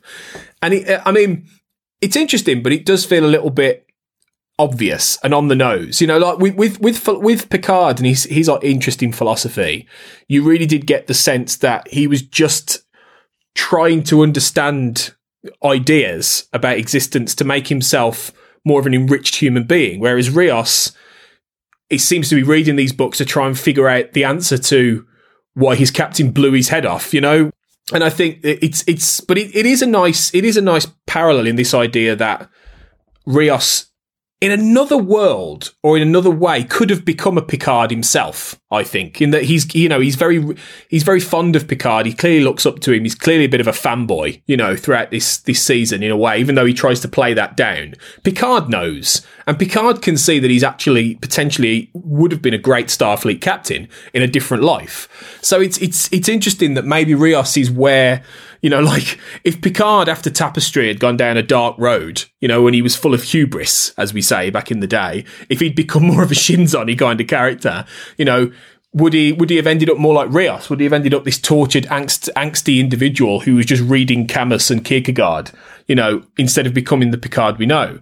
And so I, I like I like the duality of their relationship. I also like the way Rios refers to Picard as quixotic at one point, which you know, sort of with a bit of a nod to the whole Don Quixote kind of idea, you know, of this. In, and, and, and Picard sort of says, I think he says something like, you know, uh, uh, let's stick to quixotic. I'm I'm happy with that, you know, and go with that. Well, and but he brings it up again to um, Clancy, doesn't he? Yeah. Uh, later on, when he has that that call with her, and he says, you know, the windmills are real. Basically, you should have listened to me. Yeah, yeah, yeah, he do- yeah, he does. So Actually, yeah, that's a good point. Yeah, that's a good point. But yeah. it's it, I just like that sense that they are, if not exactly two sides of the same coin, that there is a certain philosophical difference between how these two are played, and that in some senses they could be a similar kind of character. But I, I would say to anyone, go and listen to that Meta Treks because it, it does add some interesting ideas to this idea of Rios and what he's reading. I should say, obviously, the windmills are real in Don Quixote. I mean, the monsters, or whatever it is, whatever the mon- I can't remember. What is Yeah, it? He no, thinks they are giants. The giants are real. Yeah, yeah. because saying the windmills are real is, you know, that's my lockdown brain and or Oh. his Irumodic syndrome I know what you mean. coming Yeah. through, but probably the former. But yeah. but interesting that Don Quixote gets these kind of um, very glancing uh, references. Uh, and, and I, which I suppose makes a lot of sense for Picard as a character. I mean, we talked last time about the parallels between Picard on the vineyard and Sherlock Holmes in retirement, keeping bees and so on. But again, you know, Don Quixote is a sort of obvious character for this um, guy who wants to go back out, you, you know, go out questing essentially at an advanced age and possibly having lost at least some of his marbles, you know. Um, and I don't feel the show ever quite. Uh, they don't lay it on very thick. It's not like, I mean, in First Contact, Picard is Captain Ahab. Okay, maybe here Picard is Don Quixote, but they certainly don't lay it on with the hmm. same With a trowel. with a trowel exactly Yeah. in, in this instance. But it's an interesting parallel to think about again. Yeah, yeah. No, it is, yeah. Um, anything else for you from Broken Pieces that jumps out? Um, I suppose that there is a uh, another another sort of shade to to Rios. He's listening to Billie Holiday and a song mm-hmm. Uh, called Mm-hmm. On Solitude. his Walkman. Yeah, on his Walkman. I love that line actually. The first time I watched it, I was just slightly baffled, but then once I understood the joke, I, I thought it was brilliant. Yeah, and I I again, I suppose that's a, another example of how the show is tapping into cultural reference points we understand. At one point as well, he orders a cup of peppermint ice cream and a plate of French fries for Soji. You know, so he, he- he- you know, and these these are, you know, you I, I can't. But back in back in the um in the next generation era, you did have that happen at times, but it felt like it would often be more either alien beverages or sort of human beverages of the of the era a little bit more, or if it was deliberately old fashioned, it would be something like root beer, you know, or, or I don't know something particular. I just feel like there's there's quite a lot of particular reference points to um, an earlier an earlier time. There's, I mean, things like the, the the Spanish lullaby that he sings as well, "Arroz con leche." uh, Arroz con leche. I can't remember exactly how you say it, but it it, it it feels like with Rios, he is a bit of a lightning rod.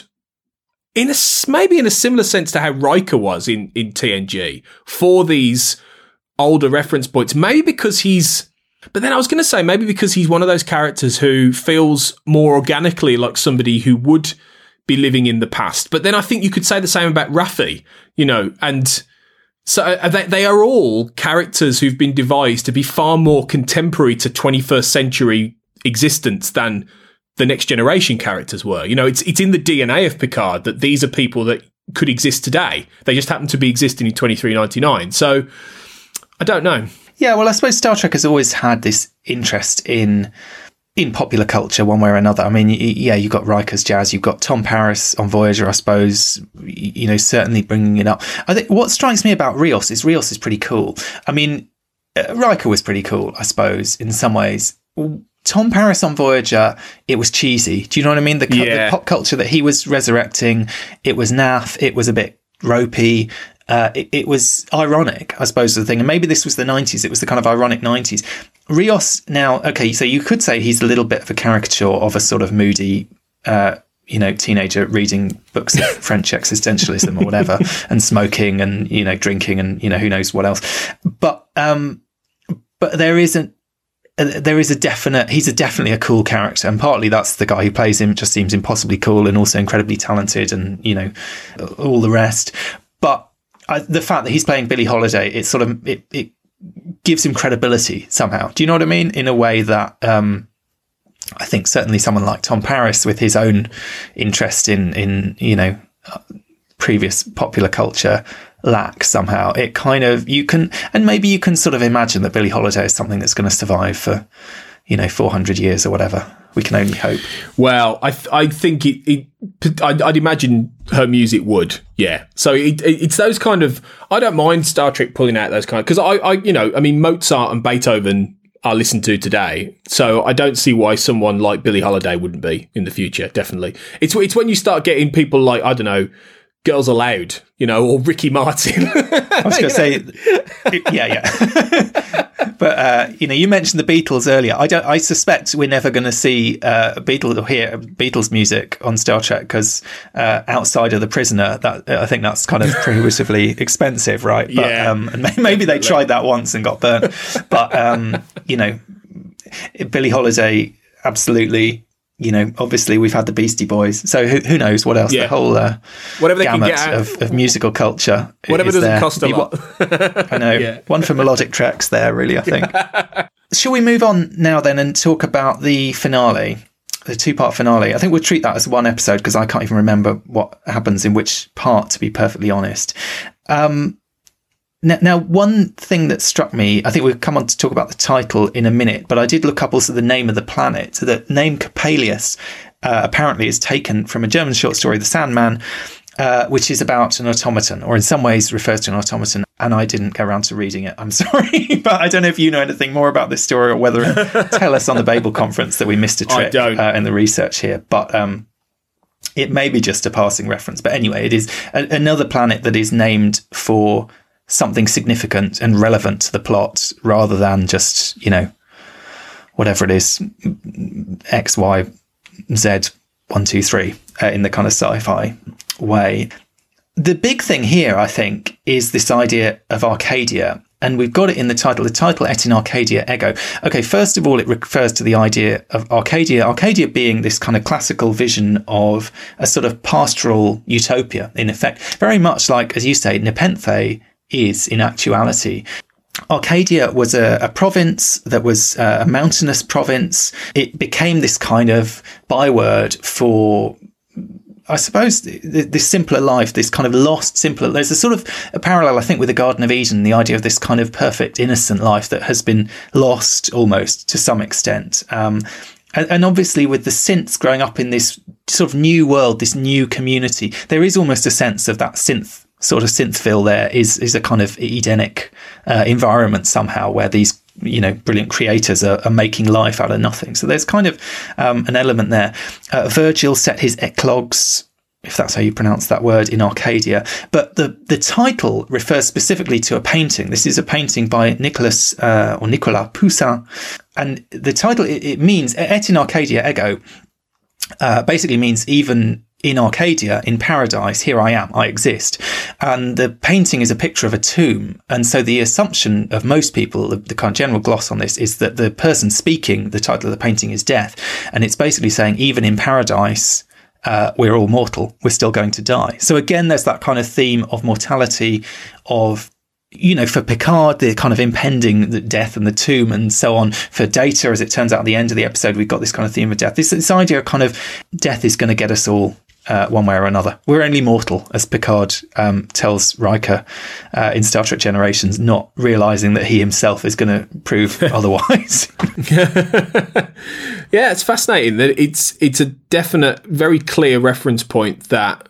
I mean, you know, people who understand art will, will almost certainly immediately pick it up, as opposed to people who have to go and research it. But I think it's Arcadia is definitely a, a term that's that's been used before. I mean, there's an episode of uh, of the TV show Millennium from the 90s called In Arcadia Ego, which is playing again on, on a similar uh, reference point, I think. So it's definitely it definitely has existed before in certain um, TV shows and things like that. But I think I, I I I do think the whole idea here of of this being a utopia makes sense in the context of that the entire season of Picard has sort of suggested that utopia doesn't exist at this point now. That what we thought, the, like I said before, the utopia that we thought we were going to get in the 24th century hasn't materialized. But then you they come across this planet, this Eden, in theory, yet it's compromised. Yet it's it's uh, it's potentially going to be the gateway to some dark you know, and maybe we'll talk about this a bit later. A dark serpent. Dark... There's always a serpent in the Garden of Eden, isn't there? And these ones are literally coming out of the sky. So, like, yeah, like a dark Lovecraftian yeah. serpent god that he's potentially going to come out and and uh,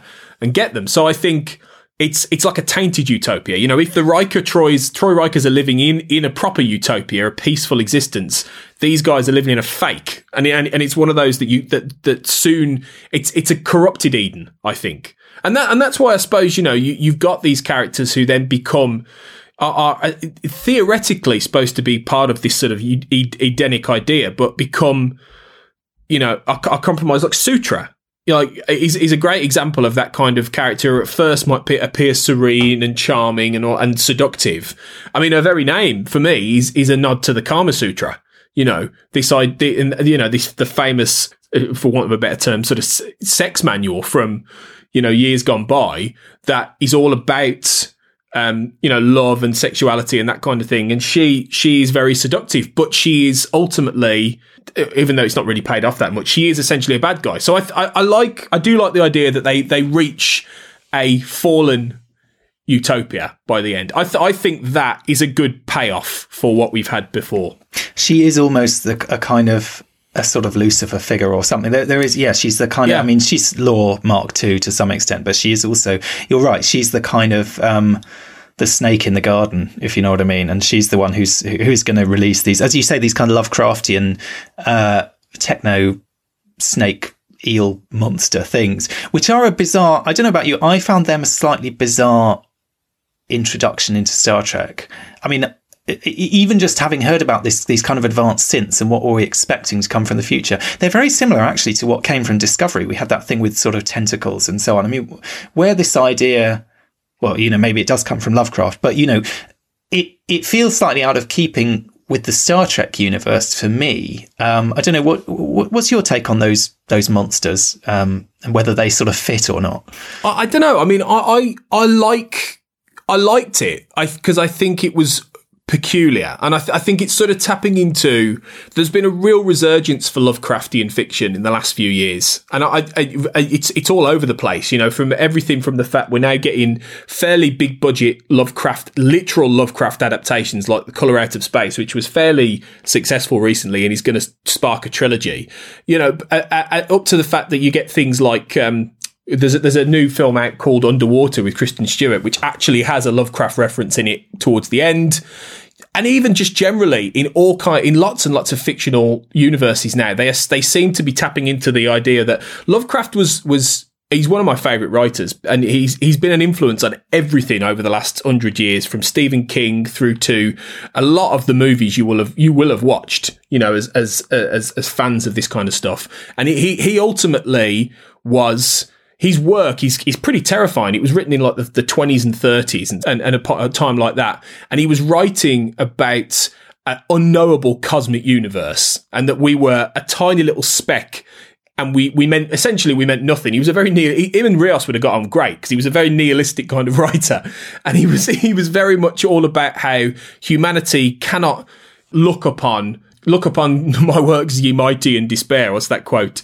You know it's that whole idea of looking up at, at the cosmos and being so unable to fathom what is out there that you go mad. And and most of the characters in lovecraft stories lose their minds because they glimpse something that is beyond comprehension. And i suppose that Like that's Auntie Ramdha here, then.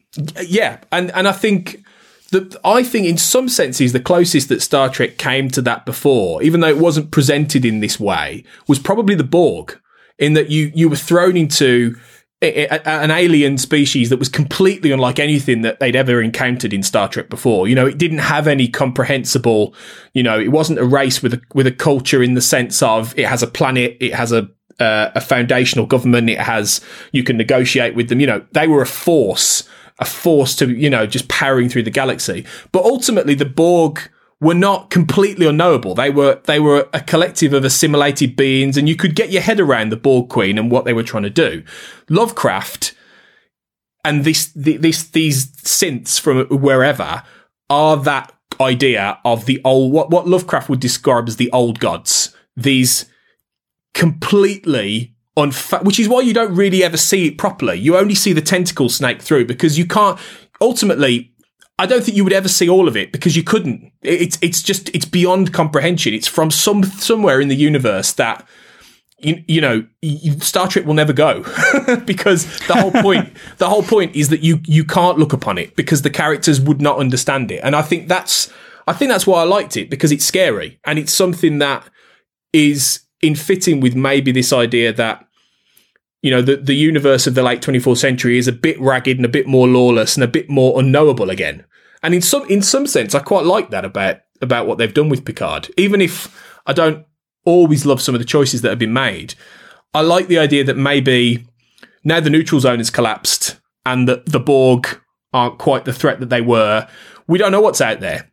And you only have to shoot a laser up into the sky and you could have some sort of all destroying hell beast come out of a portal. So I, I, but I'm a big fan of Lovecraft, so maybe that's swaying my opinion. Well, maybe if I was more familiar with Lovecraft's works, then these monsters would appeal to me a little bit more as well. I mean, I don't mind them. I just sort of feel like they don't, to me, sell this kind of advanced civilization that we've been that's been built up somehow. They they they they feel very different to what they were. They're not what I was expecting. I suppose. Let's put it that way. But ultimately, I guess we're not going to see much of them, whatever they are. So you know, if they if they work for you, then good for you. yeah. And that's the thing; they won't work for everyone because no. they, they they maybe aren't particularly Star Trek, you know. And but but in some sense, like I say, I think that's kind of the point. Fair enough. Well, just going back to the idea of Arcadia before we move on. I mean, so we talked a little bit about the idea of, of Arcadia as this kind of Edenic environment. Sutra, obviously, I mean, Sutra, you know, we talked about her as this kind of uh, serpent figure. She, at one point, it sort of feels almost like she's running a death cult or something there's this sort of element of you know who's drinking Sutra's Kool Aid uh, here, and, and people, you know, the fact that they and Picard talks about them as being very inexperienced and kind of giving into fear and kind of um, needing to be set a good example and all these kind of things. It just sort of feel like there's this idea of the um, th- there's always this sort of thing, isn't there, about like you know how the crowd behaves in a certain situation. We have Picard trying to make his big rallying speech at the end of part one of this finale, and then finding that it doesn't land at all. You know, he seems to have completely lost the ability to carry the room somehow. And Soong is the one who sort of says, "Yeah, they're not going to buy any of that. That's all a load of you know." and says to them, "Don't listen to this. This is all rubbish." Essentially, so there is this kind of sense, this slightly cult-like element of like who's going to uh, make the appeal to reason, who's going to sort of um, get this group to go in the right direction, and ultimately Picard has to find a different way of doing that. Before we kind of move on from this idea of Arcadia, I just wanted to raise uh, another possibility, which I think is when this first crossed my mind, I thought this was a bit of a stretch, you know, even more than my Dixon Hill idea in the previous episode. But that is the idea that this episode is not just influenced by the painting Et in Arcadia Ego, but that it may actually also be influenced by the Tom Stoppard play Arcadia, which was originally written under a working title of Et in Arcadia Ego, and which features a discussion of the painting and a kind of, interestingly, a kind of, um, a double gloss on what that title means uh, because it has one character who sort of mistranslates a lot of the play is sort of about translation and about these kind of classical texts and so on mistranslates it as um, here I am in Arcadia and the the daughter says actually it's more something more like uh, even in Arcadia here am I or something like that. Anyway so there's this discussion about sort of what does this phrase um, exactly mean. Now you might think it's a bit of an obscure one that this play by an English dramatist, which is about, uh, for anyone who's not familiar with it, it's uh, it's a brilliant play. It's absolute, uh, I would say, Stoppard's best play for my money. Real theatrical masterpiece, but it's set in this um, English country house in two time periods, and it's kind of, I would say, it's it's written before that idea of these kind of two time period narratives became so sort of hackneyed and predictable and boring. But basically, in the one time period, uh, it's in the time of Byron, uh, and there's this group of people at this country house, including this young girl who is a bit of a prodigy, uh, and her tutor. And her tutor is an old friend of Byron's, and Byron may or may not be staying with them. Although we never see, we never see him on stage, but he is. We understand that he is there. He is visiting the family at the time, sort of on the estate. And then in the latter period, set in the present day, as it was then, now you know, set in the whatever it is, early 90s or something, uh, when the play was written, there's a Byron scholar kind of investigating and, and, trying to piece together these different elements of what's happened and work out. Uh, he, he becomes convinced that Byron fought a duel. Now, in fact, there was a proposed duel, but it was someone else. And so there's a lot of comedy around the modern characters misunderstanding what's going on in the past.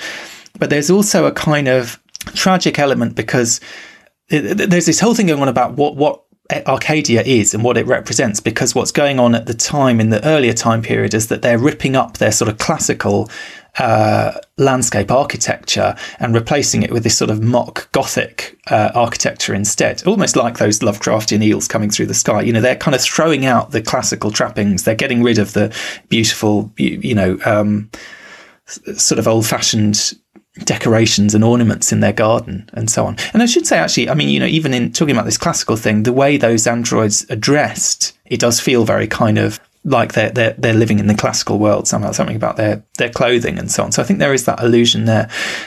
But the other thing that is, is interesting to me about the, possibility that there are links between these two storylines is you talked about this idea the, the sort of truth that drives people mad. Well, the character of the tutor in Arcadia, we understand, is driven mad. He gets to the point where he he uh, he becomes a hermit, supposedly, or maybe he doesn't. They build this kind of hermitage, which is like a fake uh, bit of landscape architecture. And then there's this question of who's going to live in the Hermitage. And it turns out that he essentially goes mad and goes to live in the Hermitage. Well, obviously, we've had Picard earlier on in the series described as the Hermit of La Barre. So there's a kind of connection there. We've got a hermit uh, in both stories who's one who's been driven to that by. Uh, personal tragedy. Now, in the case of Septimus, the tutor in Arcadia, it's the death of this young girl who he's teaching, who he's also slightly well she's certainly fallen in love with him and there's an element of kind of romantic attachment between the two of them. And she dies tragically on the eve of i think her 17th birthday so very young. Kind of i suppose enacting this idea that even in paradise death still waits for everyone you know? So she sees this kind of young girl who's who's died but the other key strand of the play really is this uh, interest in chaos theory and fractal um, equations and iterations, and the idea that nature can be understood uh, through this kind of new form of maths. And the idea that the play puts forward is that this girl basically made this discovery effectively, you know, many hundreds of years before anyone else did, but it was lost. Her her kind of uh, her brilliant insight was lost because she happened to die. But so the play is all about, you know, whether you can understand nature through studying maths and so on. And this idea of a fractal, a fractal being something where the, the, the whole is kind of a multiplication of the part, of course, is absolutely key to Picard because how do we get this whole generation of synths? We get it through fractal neuronic cloning, where basically one tiny piece of data is used to create this whole community of androids. So I don't know, maybe it's a bit of a stretch. On the other hand, it crossed my mind. Michael Chabon may well have seen the play Arcadia and it may have stuck in his head one way or another. And it is, as I would say, an absolutely fabulous play. If you can uh, go and see it, go and see it. If you can't, go and read it don't listen to the version on Audible, which I made the mistake of mm. doing to refresh my memory this week, because it's uh, maybe if you're an American listener, it might not bother you, but this is a play uh, set in an English country house, and the version that's available on Audible is an American theatre company doing a production of it, which they, you know, the performances are fine, but the accents are terrible. uh, so I would not recommend that one. Is it? But is it a bit Keanu Reeves in Dracula? Going on? Slightly. Is it well, a bit it's, like it's hit and oh, miss. some of them actually, okay. it's it's mostly hit, but it's just the odd word that kind of really jumps out. But others, uh, it, it, yeah. it, just feels wrong. It feels. I've yeah. seen many yeah. productions of this play, some better than others, and it has always, you know, completely floored me with the brilliance of the play. This version, I think, the the performers slightly got in the way of the play to some extent, so I wouldn't oh, particularly oh recommend it. But it is a very interesting play whether that's a bit of a stretch to say it's an influence on Picard, I don't know. But there are these strange thematic resonances between the two that made me think that is actually more than just a tiny possibility. Well, it being it being someone like Michael Chabon, like you say, it it wouldn't surprise me. You know, I, I can I can see that as a as a strong possibility. I, it does sound really interesting. I didn't know anything about that, so I, I will look that up if I can. And it's I think there are there are definite like the whole idea of the of the positronic neuron for me that's a little bit also a bit like the spark of life the the spark of of, of god essentially.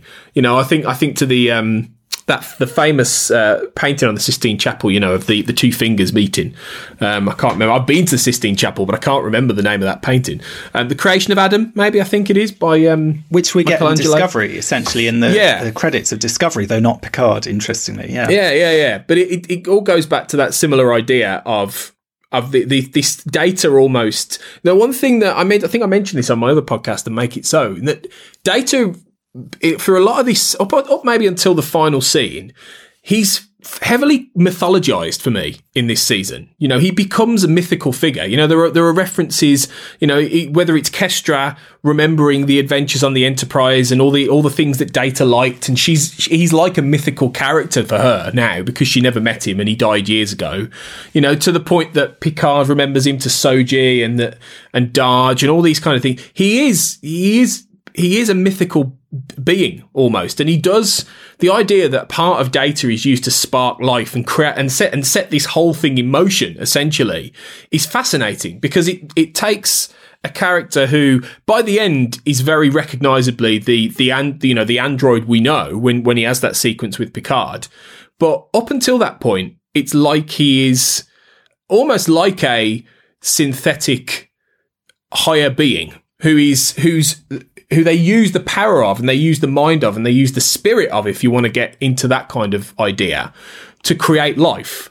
And I think that happening in in this you know vision of Arcadia, this failed you this flawed utopia where like you say everyone they do dress like they're in the classical world i i think i said i thought at the time they look they look like it looked like a planet that Kirk, Spock, and McCoy would have beamed down to, you know, in, in the original series, you know, and found them all in garb and that kind of thing, a classical garb, like like ancient Greece. And I think that's all very intentional, you know, in that it's trying to suggest that, you know, this this is a place where life is being created, and I mean, I suppose as well that ties into the idea of the golem, doesn't it, and Picard's fate ultimately. But there is there are interesting ideas going on with all of this. Well, I think the golem is the other big interesting idea, as you say, that gets put in there. Now, one of the things that struck me, obviously, Michael Chabon is a you know Jewish writer, very interesting kind of uh, Jewish culture and, and, themes and so on. And so I believe is his wife, who actually has a story credit on part one of this um, double episode. Now I don't know what whether that means did they bash out the story together? Did she contribute? Often that means that someone contributed some quite key element to the story. Uh, so it crossed my mind that could you know maybe she brought in the golem. Who knows? But bringing a golem into Star Trek, I mean, calling it a golem is quite a bold move because a golem is a kind of concept in sort of this ancient mystical Jewish sort of folklore. It's, I think it's Kabbalah really, rather than kind of more official Judaism, if you know what I mean. It's sort of slightly the dark arts uh, side of all that. There's an episode of the X Files uh, that features a golem, yeah. I believe. Kaddish. Is that right, Tony? Kaddish, yeah. Season I mean, four, episode fifteen. there you go. And and very interestingly, Michael Chabon, in his book Maps and Legends, which is an interesting book of essays, uh, and obviously gives the episode Maps and Legends its title, writes a whole essay about golems. It's called something like Golems I Have Known, which he represents as a piece of autobiography, but then at the end basically concedes is entirely, or at least maybe not entirely, but largely made up and, and, essentially a work of fiction. But he talks about this idea that his uncle, I think, was crafting a golem in the basement of his house at one point, and he, Michael Chabon, was convinced he'd brought it to life. But there's this idea of, you know, the sort of magical spark that brings this, uh, it's kind of Frankenstein, basically brings this dead thing to life, which obviously is a big theme for the show generally. But what Chabon said, which I thought was interesting, was that the act of creating a golem for these sort of Jewish mystics or whatever, it wasn't really about doing magic and creating this entity that that you know walked around and lived like a kind of a Frankenstein or whatever. It was a sort of he describes it as an exercise in imagination. Now, imagination is key to the resolution of this storyline. You know, you've got uh, Picard telling Soji you don't, she's lacks imagination. They've got this magical tool that uses imagination to kind of fix all the narrative problems the episode has got into. Now, Chabon is basically saying that the act of creating this body even knowing that the magic won't work is somehow a creative act in its own right because and he describes it as being effectively like god sculpting adam in the garden of eden essentially again you know so again we're kind of brought back to that idea of eden and it just strikes me i mean not only obviously it's it's key to star trek this idea of creating a new life form i mean we've had um, Data was a new life form. We had Picard saying, now we've got a new generation of new life forms. There's this kind of theme of the creation of, of new, in terms of sort of the history of, of human culture in a sense. So you've got this classical illusion, you've got going back to ancient Greece and so on. Um, you've got this sort of idea of of the Garden of Eden, of Genesis, of the creation of, of Adam and so on. And then in the resurrection of Picard, you've got, I mean, we started this conversation on Easter Sunday. Uh, you've got this Christ like image, basically, of the man who dies and goes away for a while and then comes back resurrected. So it's almost like you've got these three points in human civilization somehow that are all being referenced, almost layered on top of each other somehow. Yeah, yeah, multiple multiple references, and I, th- I think that's that's why it ultimately is is quite. It, again, it's another one of those episodes I think that has a lot of interesting ideas that fall prey to the fact there's a lot going on, and I, I, don't know if you can really get into a lot of the detail with them. To be honest, I mean, I, I, I found I found the, the the like you say the reference to the golem particularly surprising in terms of it you know that exact word because I think that is very specific and it, it brings about a lot of illusions. You know, it, it brings it and and and I think the big because the idea of uh, part of the idea of the golem particularly is that it's it, it's it's a it's a it's a representation of someone.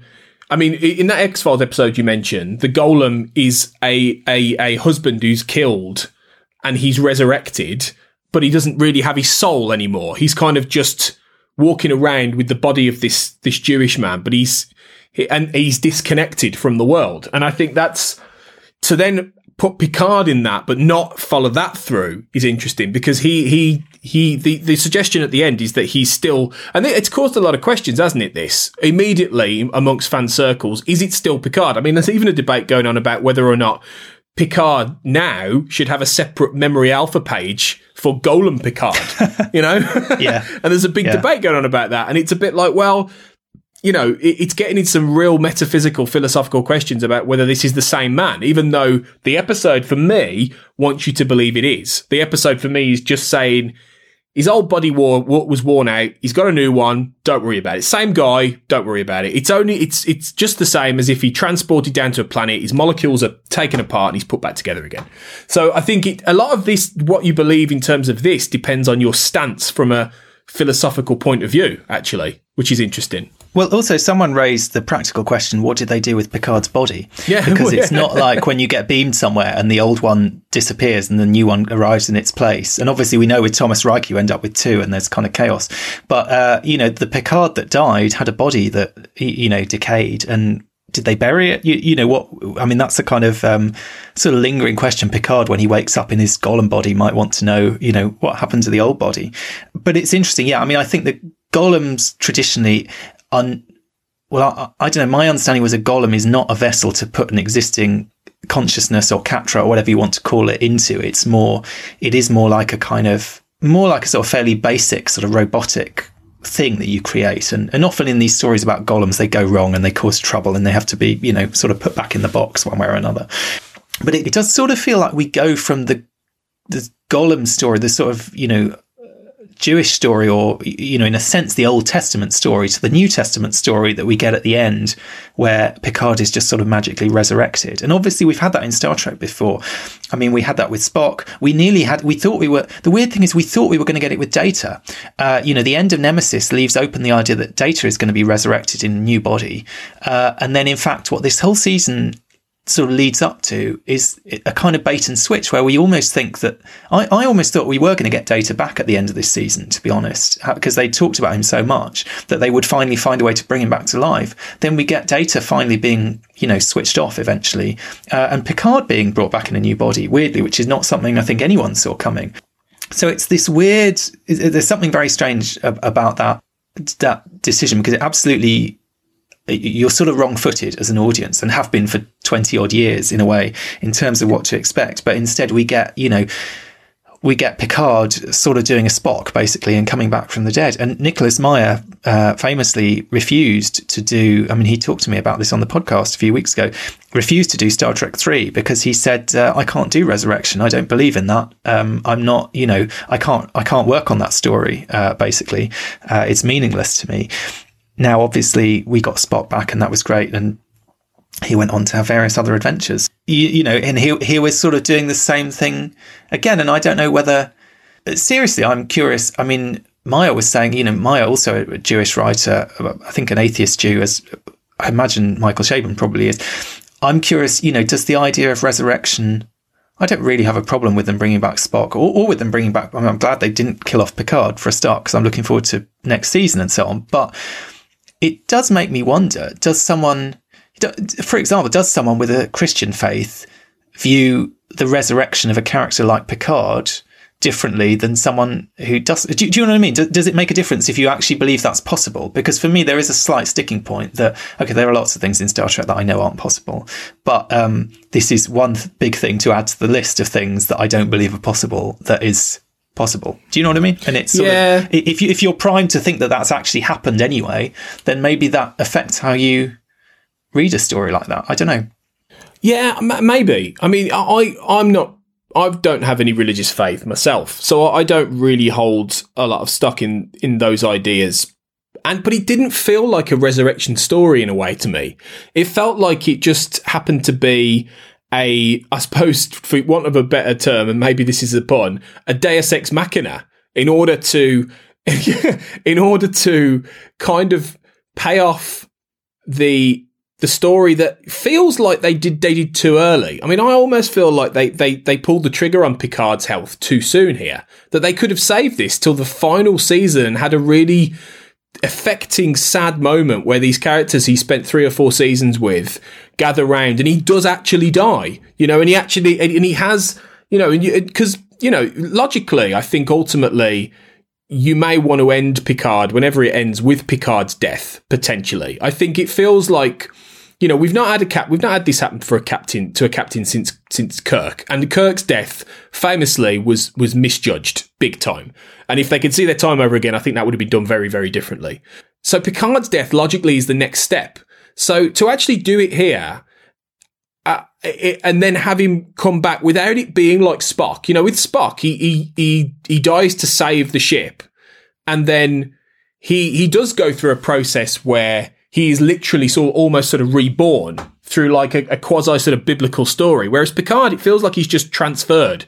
It feels like he's just uploaded into a system and then put into another body. That's not resurrection to me. That feels like just a get out. That just feels like a way of them trying to pay off an emotional beat, but then have their cake and eat it almost, and and and find a way to resolve the real death, which is obviously data.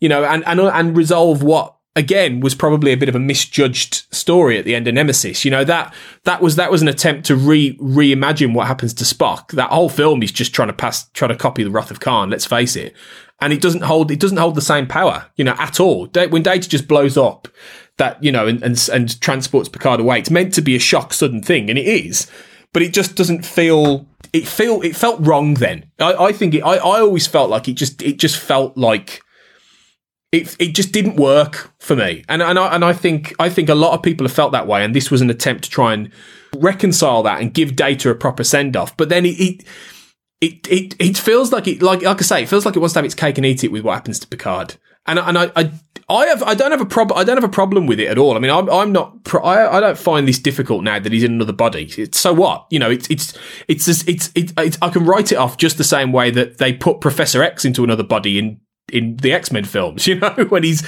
when he when he he dematerializes or whatever, which is you know another strange Patrick Stewart parallel. But ultimately, I wonder what the point of this whole story was for Picard. If you're just not going to really have him die, like actually, like actually die at the point it feels logical for that to happen. I agree, and it feels it feels oddly as if someone changed their mind somewhere along the way but they are absolutely insistent. I mean, I've seen Akiva Goldsman sort of swearing blind that this is not the case. That this was always the intention was to take him on this journey, touch on his mortality, and then give him a new lease of life, effectively. And I suppose it is at least it is kind of seeded this idea of resurrection. You know, even in a very early episode, um, I noticed on a rewatch, Narek says to Soji about you know the reasons that people are working. They have this conversation about why people would come to the Borg cube, and he says the Borg cube is a graveyard, and people come for different reasons. You know, some of them are basically there as grave robbers. He says he says she's working there because she pins her hopes on resurrection.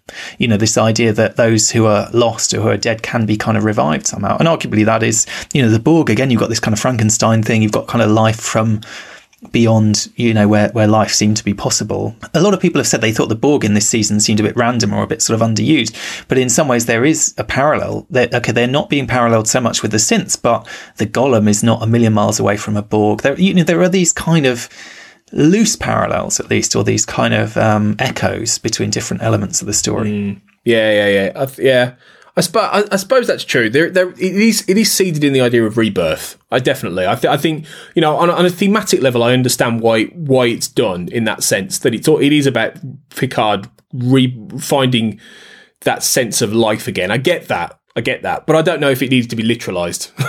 For me, I don't. I don't know if he literally needed to, to get a new body and, and not and get rid of the Irumodic syndrome or whatever it was, and off he goes for another 10, 20 years. You know, I, I but you know that that's more of a personal sort of. It's not the ending of the season really. that I was expecting at all, but I think I, you know, am managing to reconcile myself to. It. I do at least think it's interesting. They didn't go an obvious route. They took some slightly strange decisions, uh, and in a way, I applaud them for that. And I am curious to see, uh, you know, where this takes us in season two. And who knows, in a you know a year or two's mm. time, maybe mm. we'll be sitting down. Look, we've hit about two hours again today, uh, wrapping our heads around season you. two of Picard, and seeing you know how yeah. many hours of discussion we can get out of it. I think we will. Well, before we go, Tony, is there anything else you wanted to flag up about these final couple of episodes? Anything else that jumped out at you? Well, uh, one tiny thing and then one other little thing. Picard using uh, Shakespeare was quite nice when he's saying goodbye to Data in that final scene. And I suppose the whole, you know, rebirth thing, he's worth it for that final 20 minutes, like you say. It was unorthodox, but it was really nicely done, I think. So him, um, him using that you know, saying the Shakespeare quote, "We are such stuff as dreams are made on." You know, he's he's lovely. You know, for various meta reasons about Patrick Stewart and his Shakespearean background as well. Um, so that was nice. The other one was that the mention of um, that when Narek and I mentioned it earlier when Narek's telling the story of the Romulan myth, he mentions Ganmadan, which is their version of uh, the Romulan version of essentially like Judgment Day, you know, the apocalypse or Ragnarok, you know, if you go into sort of uh, Norse myth and thing like things like that.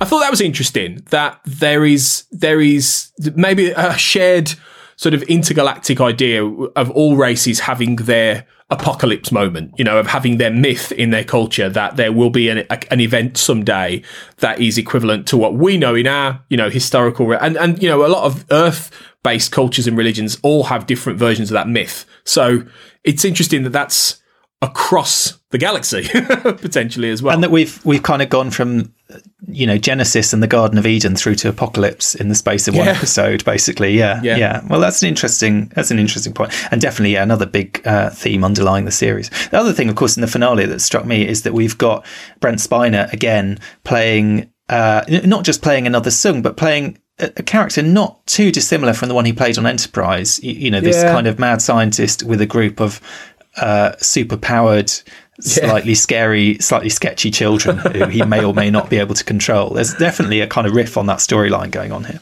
Yeah, it's Brent Spiner's stuck in trade now. At least he's not. At least he's not a bad guy in a way. Sort of in in this. Mm. Sort of is. Sort of isn't. I quite liked that. I know some people were expecting him to turn out to be a real villain, uh, but I quite liked the fact that he was just. I don't know. He seemed like a, a, a basically decent guy, didn't he? Although I suppose he, admittedly, he was willing to go along with the plot to eradicate all organic life in the galaxy. So maybe we're being a bit generous to him. There. Yeah, we're being. We're being by, by, the end of part two, we've all of that is forgiven because he switched sides, yeah. and we're kind of able to sort of yeah. sit around and laugh and joke with him. But um, yeah, I don't know. Yeah. Maybe, maybe maybe sketchier than than he seems.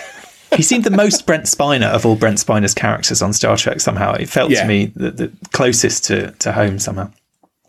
Anyway, it's yeah. been a pleasure talking about um, season one of Star Trek Picard this episode, as indeed it was last episode. Uh, but that's not all we've been talking about on Trek FM this week. So have a listen at what else you might have missed out on on the network. Previously on Trek.fm, The Orb. But of all the Section 31 that we're getting in New Trek, this feels the most legitimate. This feels like the Section 31 yeah. that we we know from yeah. Deep Space Nine, and it doesn't feel like, oh, we're just going back to the well again. Because, you know, even Ira said, you know, I know they've used it in the movies, but we created this. Earl Grey.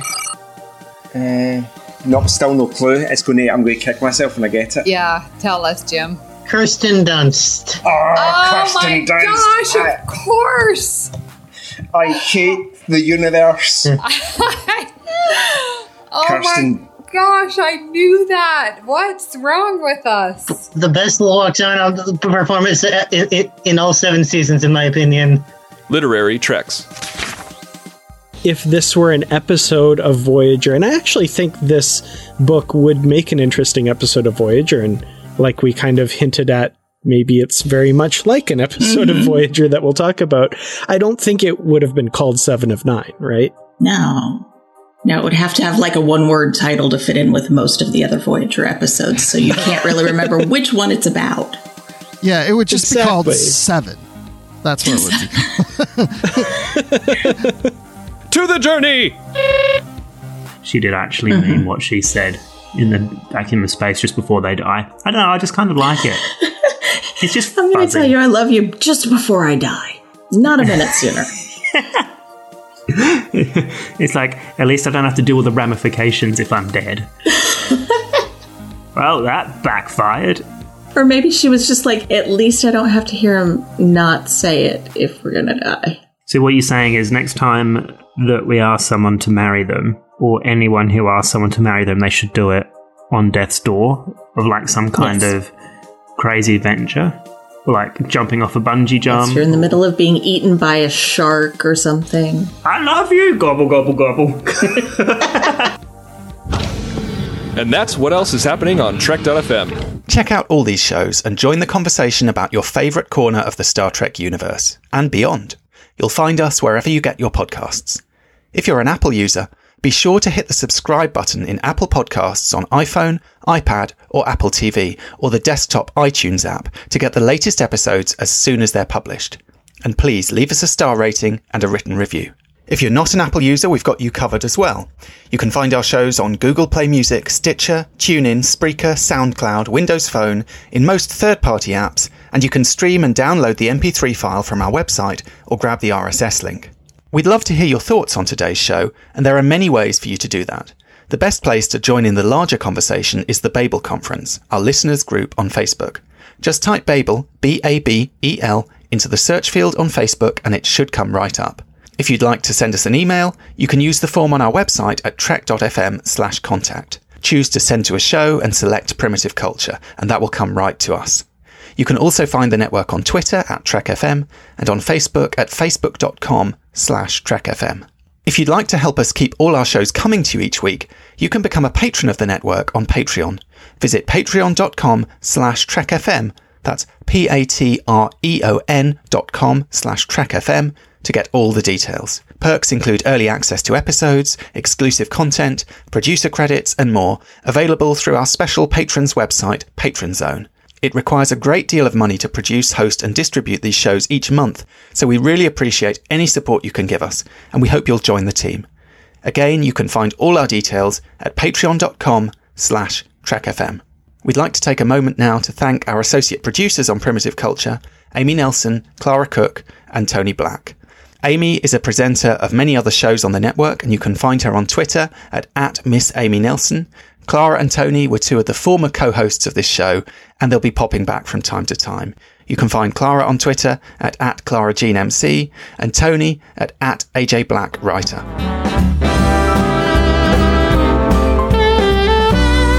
You're blended, all right.